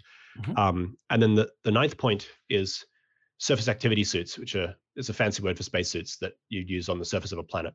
Um, and actually, there was just NASA just announced a three and a half billion dollar development contract with um, Axiom and Collins, I think, uh, yep. Aerospace, which are two private companies in the US, to build the next generation of spacesuits for Artemis after their own internal programs kind of flamed out in various ways. Um, but um, basically, spacesuits are really complicated. They're really hard to make. Um, there's been probably a dozen different different kinds designed over the years, um, and, and they're they and they're really really suck. No, yeah. they're incredibly expensive, but they they all really really suck in their own way as well. Uh, some of them suck in different ways, but um, but like they're just ex- extraordinarily limited in, in, what they're able to do, and and and what they have to do is ex- is also extremely broad. They have to do all kinds of really complicated things in order to work properly. So. Um, and, and just to, to I add, just um, for this, eh, uh, I've spoken, we've spoken to, not I, we, we have spoken hmm. to hmm. several uh, people engaged in this type of activity, and you're looking at a $12 million suit, 2,000 hours to make a glove. Uh, the, there's an interchangeable. That's like one person for a full year. Right. And that, then there's a, hours. there is, but it's multiple disciplines. So it's even more than that. There yeah. then the way it's modularized is you have your hands fit your hands and your your lengths of arms but bodies and cases are interchangeable. So you don't need to have 12 million per person but when you get to a certain scale you're actually reusing different components to be able to fit that individual. But there's a hmm. guy and i think it's a, I think it's university of north dakota uh, he's working on a completely different structure. He his goal is to take that 2,000 hours and bring it down to a, a cost variable that will be 200 to 500 dollars to make those gloves, as compared to yeah. the the numbers that we're talking about here. And it is a huge challenge. And I bring up Paragon because they just purchased the uh, a spacesuit company because they that's just on my mind. So we've talked to a few of them in turn as to what progress they've made, and you can't have fifty thousand people, or if you did need twenty thousand suits, just think of that supply chain yeah. challenge. It's just. Well, I think in practice, most people would not be in spacesuits most of the time. Um, I agree with you because you know they'd, they'd live inside the terrarium, and the terrarium would be enormous. You know, like 10 miles wide kind of thing. But um, if you're like having a hundred, if you have a hundred thousand or two hundred thousand people, and you need twenty hmm. mm. suits, and you need, and you add on, and then you have to emergency evacuation suits. There's a complexity to these numbers, no matter how you play it. Yeah, I'm saying like probably everyone would have their own suit. They might not use it all that much, but yes, yeah. you don't want to be twelve million dollars each. So these the suits need to be cheaper, which means they need to be easier to make. Ideally, they'd be field maintainable um, but they also need to work better. I mean, like current spacesuits are super heavy and and super hard to use. Um, and and so yeah, that's why one of the one of the reasons the image of like an astronaut digging a hole with a shovel wearing a spacesuit is ridiculous because because like wearing a spacesuit is like having a person giving you a bear hug trying to stop you do what you're doing the whole time while you're also yeah. carrying them. Yeah. Um, and also making you like hot and sweaty and eating all your oxygen for you.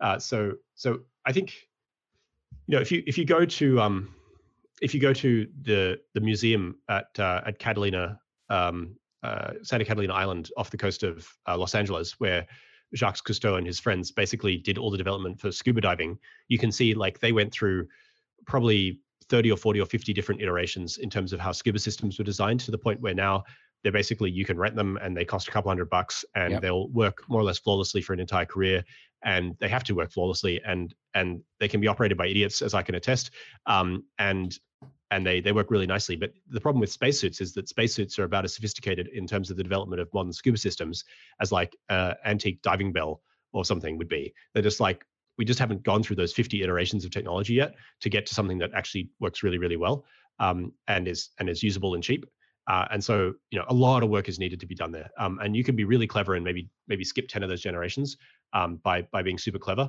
Um, but but at the end of the day, I think we just need to like serious We're, money needs to be invested in like solving this problem long term, so that the suit is less like a spacecraft that you strap on and more like a pair of Carhartts. You know, like like you know heavy overalls that you put on and basically it does a job for you. I, I agree completely. Yeah. I I'm trying to look at because of the the Zoom stopping. I'm I have three computers in front of me right now, and I'm trying to look up the university. I think it was University of North Dakota or Pablo de Leon, I believe is his name, and he is working on a new type of approach to addressing exactly what you're talking about, creating an iteration where you don't you you can have a repairable suit you don't need the the thousands of hours to create just a glove and bringing down that cost variable. So there are people out there working on this. It's we're, we're far from it as you said 30 to 40 iterations with jacques cousteau. Uh, we, we're not far enough along to make that cost effectiveness and that's your number nine. So it makes sense yeah so that's the that's the ninth the ninth kind of requirement you know i've got some random ideas there but they're probably not very good but um yeah it's, it's certainly something that needs to be done uh, it needs to be done sooner rather than later. Um, and you know, especially if you want to have humans being able to go outside and walk around, even just you know for fun, if not for work. Um, mm-hmm. You know, you could you could imagine a situation where you have giant airlocks and you bring all the machines in and you work on them in a shirt sleeves environment, and and no one ever goes outside. And that's more or less how submarines are operated, for example. Yep. Um, although some submarines do carry divers, but those divers are not typically used for maintaining the submarine. Um, but um, yeah, I mean, like for example, like the Russian Typhoon class um, strategic ballistic nuclear missile submarine uh, has an operating depth of 900 meters. So even if they wanted to, they wouldn't be able to. They wouldn't be able to put uh, divers on the. You're not going to put a person outside to be doing some repair work. we, yeah, we, not, not the atmospheres. Uh, our, our, our blink, our blinker is out, and I need you to go out and change the bulb yes, yes, yeah, exactly. Can, you please go and repaint the letters on the side of the hull? Here, right, it's it's wearing off a little bit. Like anglerfish and right. squids and things. Yeah, we're going to um, come up. Actually, in a, whales dive down that deep. Yeah, we're going to come yeah. up in a, in about two months. We want to look good. So can you please put a coat of that special paint on to make us look a little shinier when we get up? Yes, it's not going to happen. Yeah, yeah. I mean, I, um, some whales dive that deep actually, which is pretty extraordinary, like from a physiological point of view. But um, but yeah, it's it's but yeah, I think I think having the ability to operate out, out, out outside of enclosures and outside of vehicles is you know, it's just important on a psychological basis as well as, you know, potentially it's a technical shortcut. But the current generation of spacesuits is not up to the challenge. In, not up to it. Uh, while you were going through this list, one of the questions that came to mind, and I, yes, you probably heard, or at least because you've listened to enough podcasts, you probably heard some of the things that I've said. Why, in your head, do you not should we as humans and the why do you work on this? Why do you think it should be done? Why do you see the value in it? Because you, you thought a lot about it. What what is it for you? Well it's kind of a hobby for me for a long time. Um, I've, i spend a lot less time thinking about it now than i used to but we all need escapism um, and you know i was i've always been really inspired by uh, science fiction um, stuff. I actually met Robert Zubrin when I was nine years old and and read his books and was like, that'd be neat. And then um, and then when I came of age, technically, I decided to read them with my you know red red pen in hand and redo all these calculations and and see what I thought about them for myself. And you know they're mostly is mostly like on the right track. It's fine. Like like he and I we we we know each other collegially now as well, but um, which is kind of amazing. Like as a as a kid growing up in a remote part of Australia, like kind of getting to meet these people, but also like what SpaceX is doing, I find super inspiring. Um, and and so for you know, kind of started out trying to reverse engineer what they were doing on the inside, trying to anticipate what they're up to, and then um, and then you know I was lucky enough to get to meet some of the people involved, and and uh, sometimes they'd ask me questions, and I'd think about it for a while, and write a blog or write a book about it, and and um, see if I can just you know in in my own way you know improve the quality of the discourse and um, you know increase the signals noise ratio and and and maybe even potentially have an insight or two that might help. The uh, I, I love the the framework or the the way you approach many of the questions that you're you, bring up, and the the last one that I I've saved for the end just because I thought it was because of the way in which you speak, and not the uh, the accent, but the way in which you frame things. Is it your belief or desire, or is it just a, a challenge that you this escapism and hobby that are you we need to mars is the deck the next place and that's the solution and that's where we need to go. Is moon to you? And i'm trying to say this as how do you say as sterile as possible? Because i'd like to hear where you're coming from if that makes sense. Well i mean i think for a long time there was this kind of zero sum mentality uh, driven by senior bureaucrats at nasa and, and sometimes presidential administrations um, that would kind of say we'll go to mars we'll go to the moon we'll go to mars we'll go to the moon. And actually we've gone to neither of them and we're not really on track to go to either of them at this rate. Um, but the nice thing about starship is that it lets you go to both and at basically the same marginal cost because um, you can only go to mars every two years. So in the in-between time you may as well go to the moon. And and the thing is the starship means that you can build a base on the moon that looks and feels and operates like a large antarctic station like mcmurdo station with a thousand people without much difficulty right whereas without a starship even a base of like four people on the moon that's occupied for three weeks of a year is basically impossible. It just it, it you know people have been trying to square that circle for for for decades and they haven't solved it. Um, it's one of these things where, like I was describing before, in the context of techn- technological and population collapse, but but in this case it's it's it's slightly less dire. But even so, you say, well, we have a system, we want to build it. Well, it weighs too much. Well, we'll make it weigh less. We'll take out some of the parts. Uh, but now, you know, in order to make the remaining parts work well, they have to weigh more, so they still weigh too much. Okay, we'll make it really, really clever. Now it costs too much, you know, mm-hmm. and and uh, the the technical phrase is it, the system does not close. You know, once once you once you kind of you know go on this merry-go-round of like updating all the requirements for each different subsystem as you change the previous one in order to solve the previous problem, you know, hopefully over time you converge on a solution that works, and that that's more or less how aircraft are designed. Um, but but in the case of like moon bases with existing rockets and existing budgets and existing technical suites and existing levels of ambition, it doesn't work. But with Starship, it can work. It can, you know, that a lot of those problems go away. So, so I think we can do, we can do both the moon and we can do Mars. I think uh, it makes more sense to try and do a big city on Mars than on the moon. Um, but you could easily do a big city on both places if you really wanted to. If you had to pick one, you do you do you do Mars. And I think the really compelling thing is if you can solve or at least get close to solving the autarky problem, the self-sustaining mm-hmm. problem on Mars, you can solve it in Iceland easily, right? Yes, by yes. by extension from our discussion, right? And if mm-hmm. Iceland is able to be technologically self-reliant uh, for everything, that means basically any city on Earth, like you know Columbus, Ohio, can be self-reliant. Uh, Birmingham, Alabama, can be self-reliant. And I think that you know it would certainly have complications as far as uh, geopolitics and and and so on go uh, if if the smaller cities were able to be self-reliant. But I think it would be a net a huge net positive um, because you know essentially you, you alleviate scarcity uh, for for all humans everywhere. Um, and we think about what do we want our future to look like. It's a lot more like the Star Trek where there's where there's no scarcity really. The, the age um, of in, the age of scarcity. The age of which infinite. is something that you've discussed with other people on this on this podcast. Yeah. But yeah, how do we get to how do we get to the age of infinite?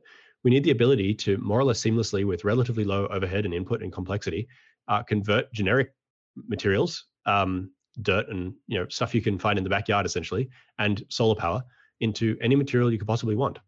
And um, you know, right now we're at the we're at the point as a civilization with by by building these extremely large organizational structures like nation states essentially, we're able to organize very very large groups of people to build machines that are extremely specialized and high performance. And you know, think about you know uh, a 787 aircraft or something like that. Basically, miracle miracle machine, um, and uh, and that's great. But at the same time, we also need to make efforts to compactify the industrial stack so that we don't run out of people. You know, like yep. um, if we want to go on making amazing things and more amazing things and more capable things, we need to figure out how to do more with fewer people. Um, and that also means that we can have greater diversity. You know, like right now, there's really only two major aircraft manufacturers, like large large aircraft manufacturers. Mm-hmm. There's, there's, Boeing and Airbus. Um, but if Birmingham, Alabama, is able to quote unquote make everything you know with their own local materials and energy supply then then we're no longer kind of stuck in this world where where like tiny oligopolies control major you know, major aspects of factors of production. Um, you know, we, we, we may not want you know Tampa, Florida, to have the resources to build their own nuclear weapons, um, but you know that's kind of one of the complications. Um, but uh, and, and, certainly some some degree of regulation would be necessary to avoid making aircraft that crash and kill everyone. But our current system, I, I like how you put that. Yeah, I like how you use Tampa. You didn't use um, Cairns. You didn't use Melbourne. You didn't. Use... well, Canberra. Canberra for starters should just be walled off, and you know. Um, but the I spent uh, time in Australia, over the top so to yes. stop them getting power. Yeah. Um, that's I'm, I'm, from Australia. No, no. I mean, no, that's why I said it because that's why I use Cairns. Like, that's why I use Melbourne. What makes that's Brisbane? What makes the great cities great? You know, what makes the great cities great? You know, and and and would it would it make them less or more great if they're able to do more stuff? You know, within their own limits, and and their people there were able to have access to cheaper materials and cheaper energy, and and that's kind of what is possible, right? If you can build a city on Mars with a million people that is self-sustaining, and to be fair, those people are highly trained, like, but it wouldn't be that it wouldn't be a stretch to do it with 10 million here on Earth, and that it just make a huge difference, I think. And I, I don't know if you realized that but you quite literally took using the using the innovations, the paradigm shifting thinking, and the endeavor, and turning it back on Earth to improve how we live on Earth for all species because we're not just about humans in Project moon You actually just did that. I don't know if you consciously thought about it, but you took exactly what our framework is.